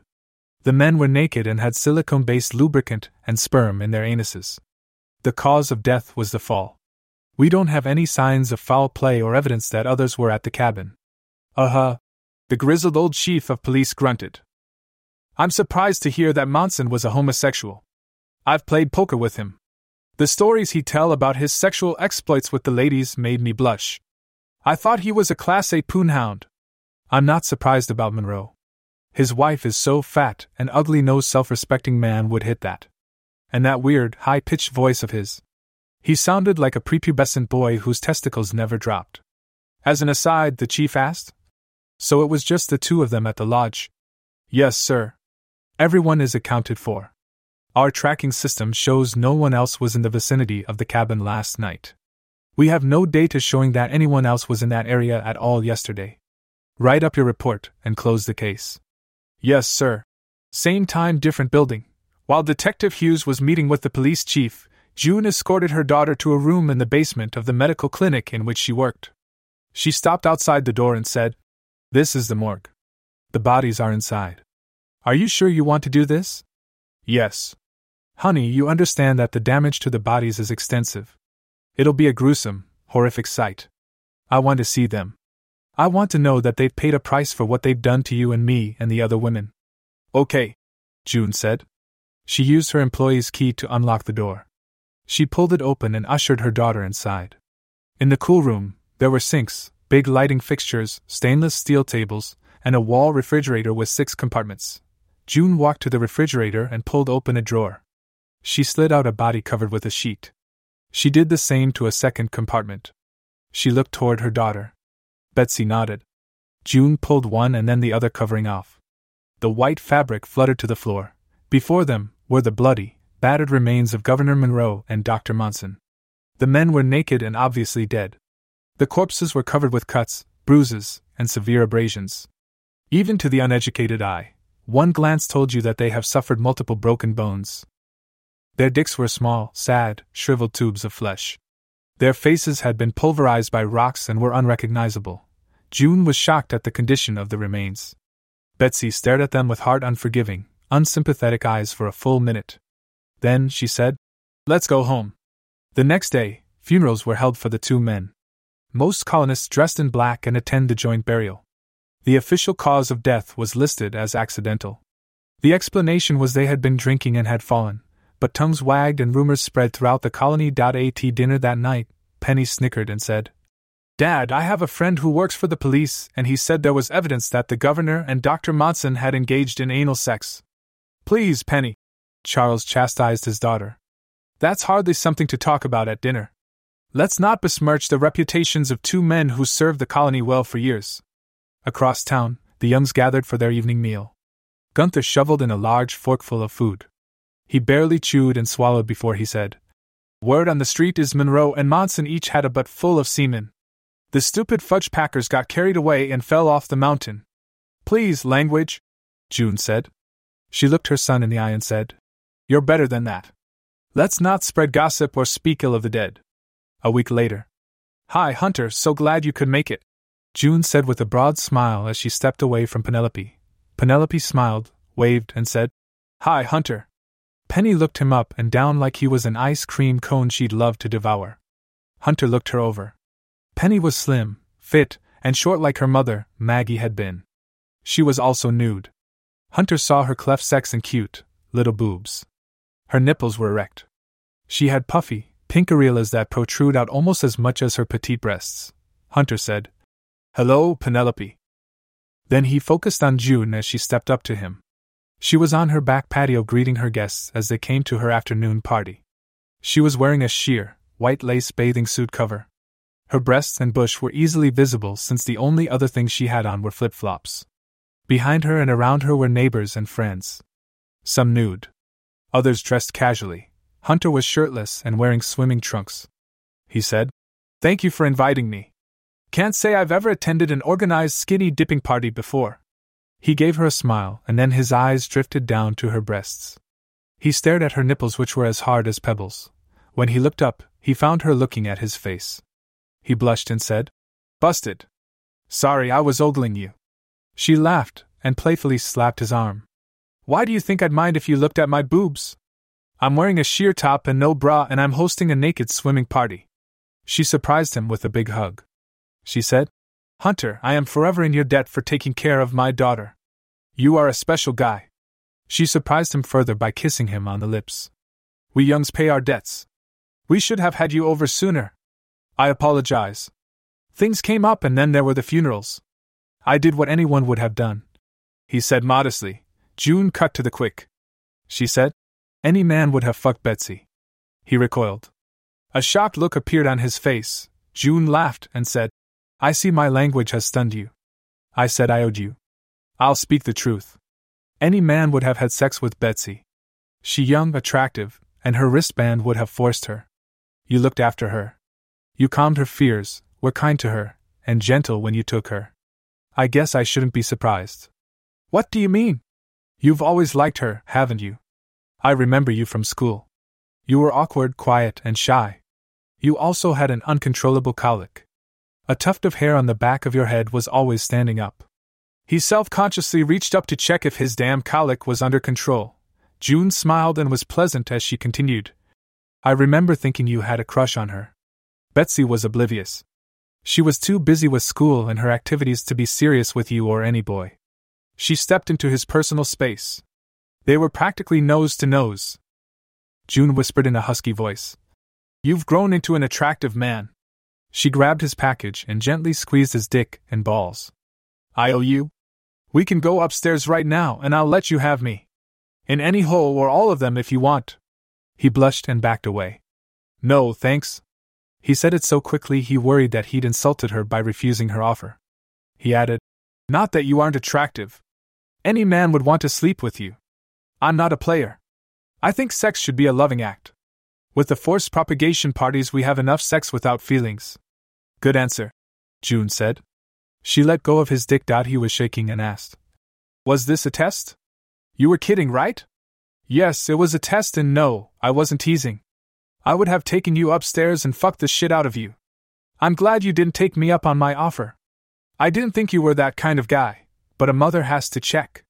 She smiled and said, Here is me repaying my debt. Betsy really likes you. She's looking forward to seeing you again. Don't be quiet and shy today. Tell her how you feel. Continue to be the good, kind man that you are, and I wouldn't be surprised if soon you became my son in law. Again, a look of surprise showed on his face. This time it wasn't horrific. It was soon followed by a broad smile. Go find her. I'm not sure where she is, June said. She looked around. The party runs from our house down to the skinny dipping pond. She's been helping me by putting the food out. There are tables with food and drink scattered about. Thank you, he said. He turned to go find Betsy. At about the same time, Charles entered the house a minute after Hunter. The Young's front door was open. A sign directed everyone to cut through the house to the party in the backyard. As he was making his way through the family room, Betsy, who was coming from the kitchen, saw him and called out, Charles! He stopped and looked her way. He saw a young, beautiful, brown haired woman smiling at him. She had on a skin tight, thon bikini bottom and was holding a large platter of cookies.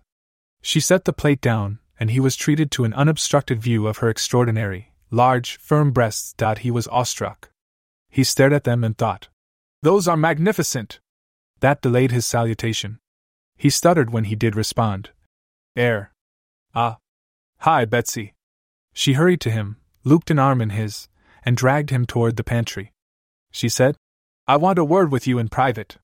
She flipped on the light, closed the door behind them, and said, Mom told me how wonderful you were and that she couldn't have gotten our revenge without you. She hugged him and drove her pillowy breasts into his chest. She said, Thank you. You don't know what a relief it is knowing I'll never have to see them again after what they did to me. I've thought about how I could properly thank you, and this is what I've decided. She slid down his body and knelt at his feet. He looked at her confused. All became clear when she reached up, loosened the drawstring on his bathing suit, and pulled it down to expose his dick. He said, Betsy, you don't have to do this. I did it for my daughter and the other women. She grabbed his cock and stroked it slowly. She giggled and said, I don't know how Penelope is going to thank you, but I'm going to suck your dick. She wrapped her lips around his penis and massaged it with her tongue. Betsy, it was your mother's idea. Her plan.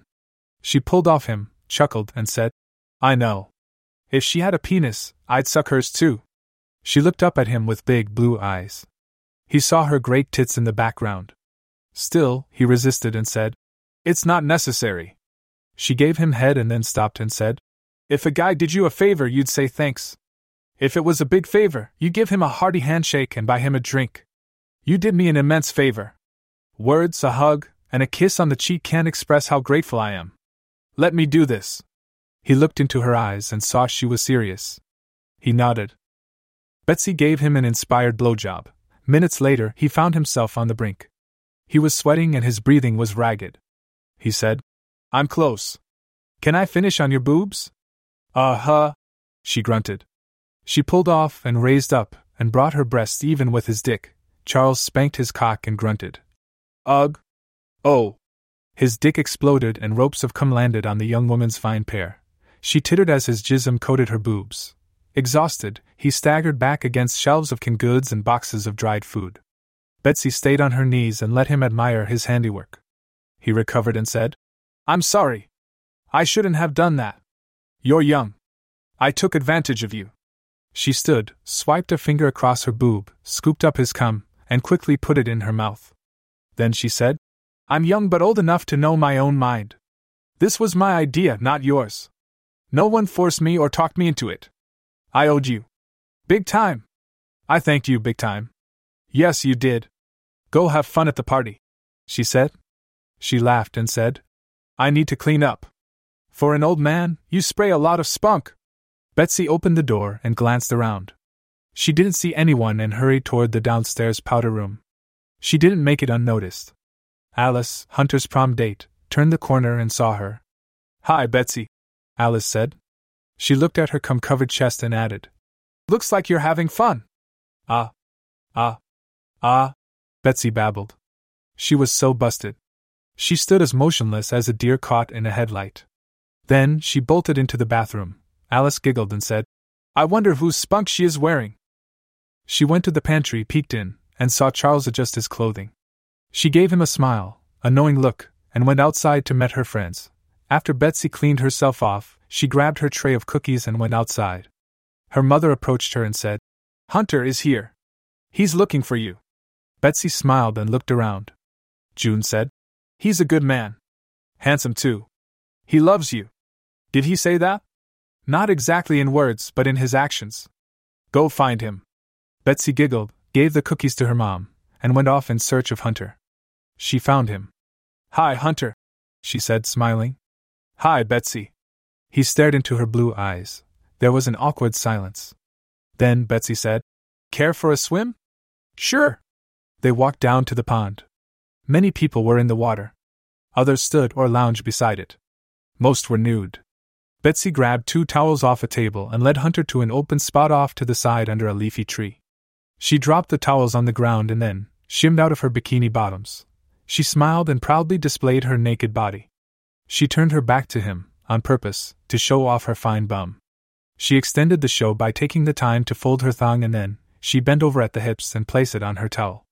She stayed bent over to make sure he got a good look at her firm bottom and furry sex. Hunter stood, stared, and got an erection. She turned about and asked sweetly, Aren't you ready yet? He stripped off his clothes. He blushed when his hard cock pointed at her. She gave it a quick look, smiled, and held out her hand. He grabbed it, and the teens ran into the water. They frolicked and splashed. They laughed and giggled. They played with the other nude skinny dippers. Everyone had a good time. That 45 minutes later, Betsy said, I'm exhausted. Can we sit? Sure, Hunter said. They went to their towels and used them to dry off. Hunter spread his towel on the ground, they sat and shared it. Betsy smiled at him and said, That was fun. Before Hunter could respond, Sage walked up to them and said, Hey. Hello? Betsy and Hunter responded. Sage said, Betsy, I enjoyed being with you at the clinic. Want to go out sometime? No, she said forcefully. Oh. Okay. Sage walked away. When he was gone, Betsy said, The nerve of him. I can't believe he did that. He wasn't very nice to me at the clinic. It was pretty much wham. Bam. Thank you, ma'am. And now he asks me out? You're beautiful and a great person, Hunter said. I imagine you get asked out often. Not really, she answered. She couldn't let her anger at Sage go. She said, What was he thinking? You and I are together having a nice time, and he thinks that because he's had his dick in me, we have a connection? She shook her head. Hunter said nothing. He waited for her to get over Sage's visit. They sat and looked at the pond and all the naked people splashing and having fun. Then Hunter turned to her, he looked deep into her eyes and said, Betsy. She looked up at him expecting him to complete his sentence. When he didn't, she said, What? Betsy, I really like you. What happened at Rainbow Falls is not a reason to have a relationship, but I'm glad I was there to help. I've liked you for years but never told you. I was too shy. I'm not that shy kid I was in high school. I like you. I hope that you like me. I'd like to date you. Betsy smiled. Actually, she beamed and said, In school, I was too young to recognize your qualities. You were always good to me, and you were especially good to me at the falls. Yes, I'd like to date you. They both smiled. They both leaned forward to kiss. The moment was disrupted as a group came up to them. It was Penelope, Alice, Mildred, Lillian, and Dylan. Lillian was blushing, smiling, and stroking Dylan's erect cock. Penny giggled and said, Betsy, have you ever seen a dick this big? Alice said, I bet he could give us all a pearl necklace. Bigger and better than the one Charles gave Betsy today. We're going to try and suck his dick, Mildred said. Betsy, do you want to join us? It should be quite the adventure. Betsy's face turned red. She said, No thanks. You go have your fun. I'd like to be with Hunter. Her friends smiled and went off to a more secluded area to play with Dylan's big dick. Betsy turned to Hunter. She stuttered nervously. Ah. Ah. Let me explain. Hunter looked crushed like a boy who had lost his puppy. He said, You don't have to. I want to. Yes. It happened. I owed him big time. He. He did me a great favor. If someone helps you, sometimes saying thanks isn't enough. Sometimes you hug them or buy them a present. This favor was huge. None of those things was enough. I gave him a blowjob and let him come on my boobs. As she spoke, she was wringing her hands. Now she bit her lower lip and added, speaking quickly. It was a one time thing. I don't love him. It wasn't about sex. It was about profound gratitude. I believe you. Relief rushed over her. She jumped into him. She embraced him and took him to the ground. She climbed on top of him and said, Good. I'd hate to mess this up. She kissed him passionately. They made out on the towel. He got hard. She got wet. She whispered, I think I love you. He rolled on top of her, looked her in the eye, and said, I know I love you. Oh, you don't know how happy that makes me. She snaked a hand between their bodies. She grabbed his cock and placed the tip at her opening. He felt her warm wetness. She said, No one has made love to me like you did. I love you. Make love to me again. Now. He pressed forward and his dick slipped inside her. Oh. Yes. Betsy cried out. Oh. So wonderful. He exclaimed. He stared into her beautiful blue eyes as he sunk his dick into her. After he bottomed out in her tight hole, he asked, Will you marry me? Yes. They fucked like happy rabbits. Others saw them. Some were shocked. Some smiled. Others pointed and laughed. They were oblivious. They were in their own world. A perfect world. Like Planet Z253, it was a wonderful, special place. Nine months later, Betsy gave birth to a beautiful, healthy baby boy. Option number one Hunter is the father, June said. Dr. Shepard, I'm glad they put you in charge of the propagation program. We are getting much better results since you tweaked the program. Doris said. It only makes sense that the men who had proven themselves capable of fathering a child should be put in the rotation more frequently than those who have not. Yes. It is obvious that Governor Monroe was more interested in having sex with as many women as possible than growing our population. She laughed and added, I don't know how my daughter puts up with it. Due to your change, her husband, Hunter, has had sex with nearly every woman in the colony. Yes, Doris said and laughed. And he's gotten a nice percentage of them pregnant. He's our best stud. Honey, I'm home. Hunter hollered as he entered his house. We're in here. Betsy sang out. Hunter entered the family room and found his wife topless. She was in a rocking chair breastfeeding their son. What a beautiful sight, he said. Betsy laughed and asked, This idyllic scene of family life or my boobs? Both. They shared a laugh. So who did you fuck today? Lillian. Oh, that's right. You told me. You're with so many women I can't keep track. She's scrawny. She has no tits or ass. Was she any good? Not really. She's bony and didn't get very wet even though I went down on her. I had to use lube just to get inside her. Betsy shifted the child from one breast to the other and then said, Bummer. For you and her. Dry sex is no fun. Yes. Did she come? Yes. She rode me, and at the end, she leaned down, and we kissed. She started squirming and moaning and begged me to shove a finger up her ass. I did. That got her off. What a dirty girl. And of course, you filled her with your cream, Betsy said with a laugh. She burped the baby and put him in a bassinet. She turned toward her husband and said, Let's go to our bedroom.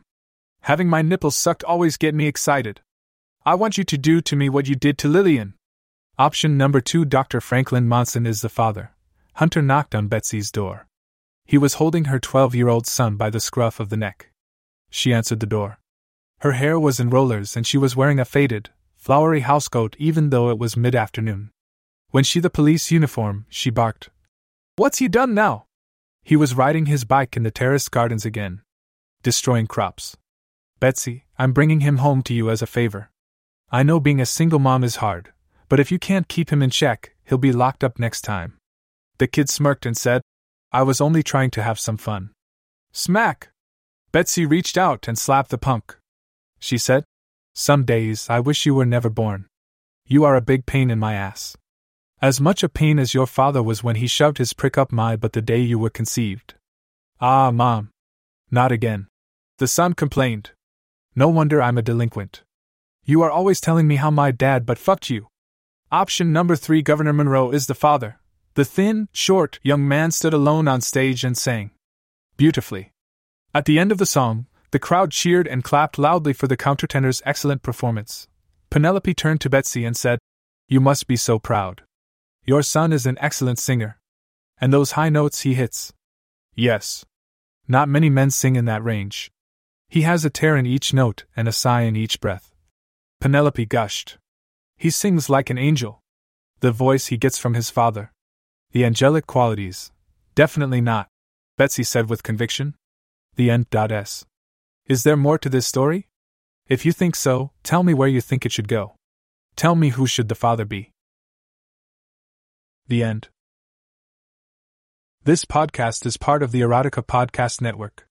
Visit the other channels for more stories with a different focus. Support us on Patreon to make requests for subjects you would love to hear. Thank you to those who have already reached out.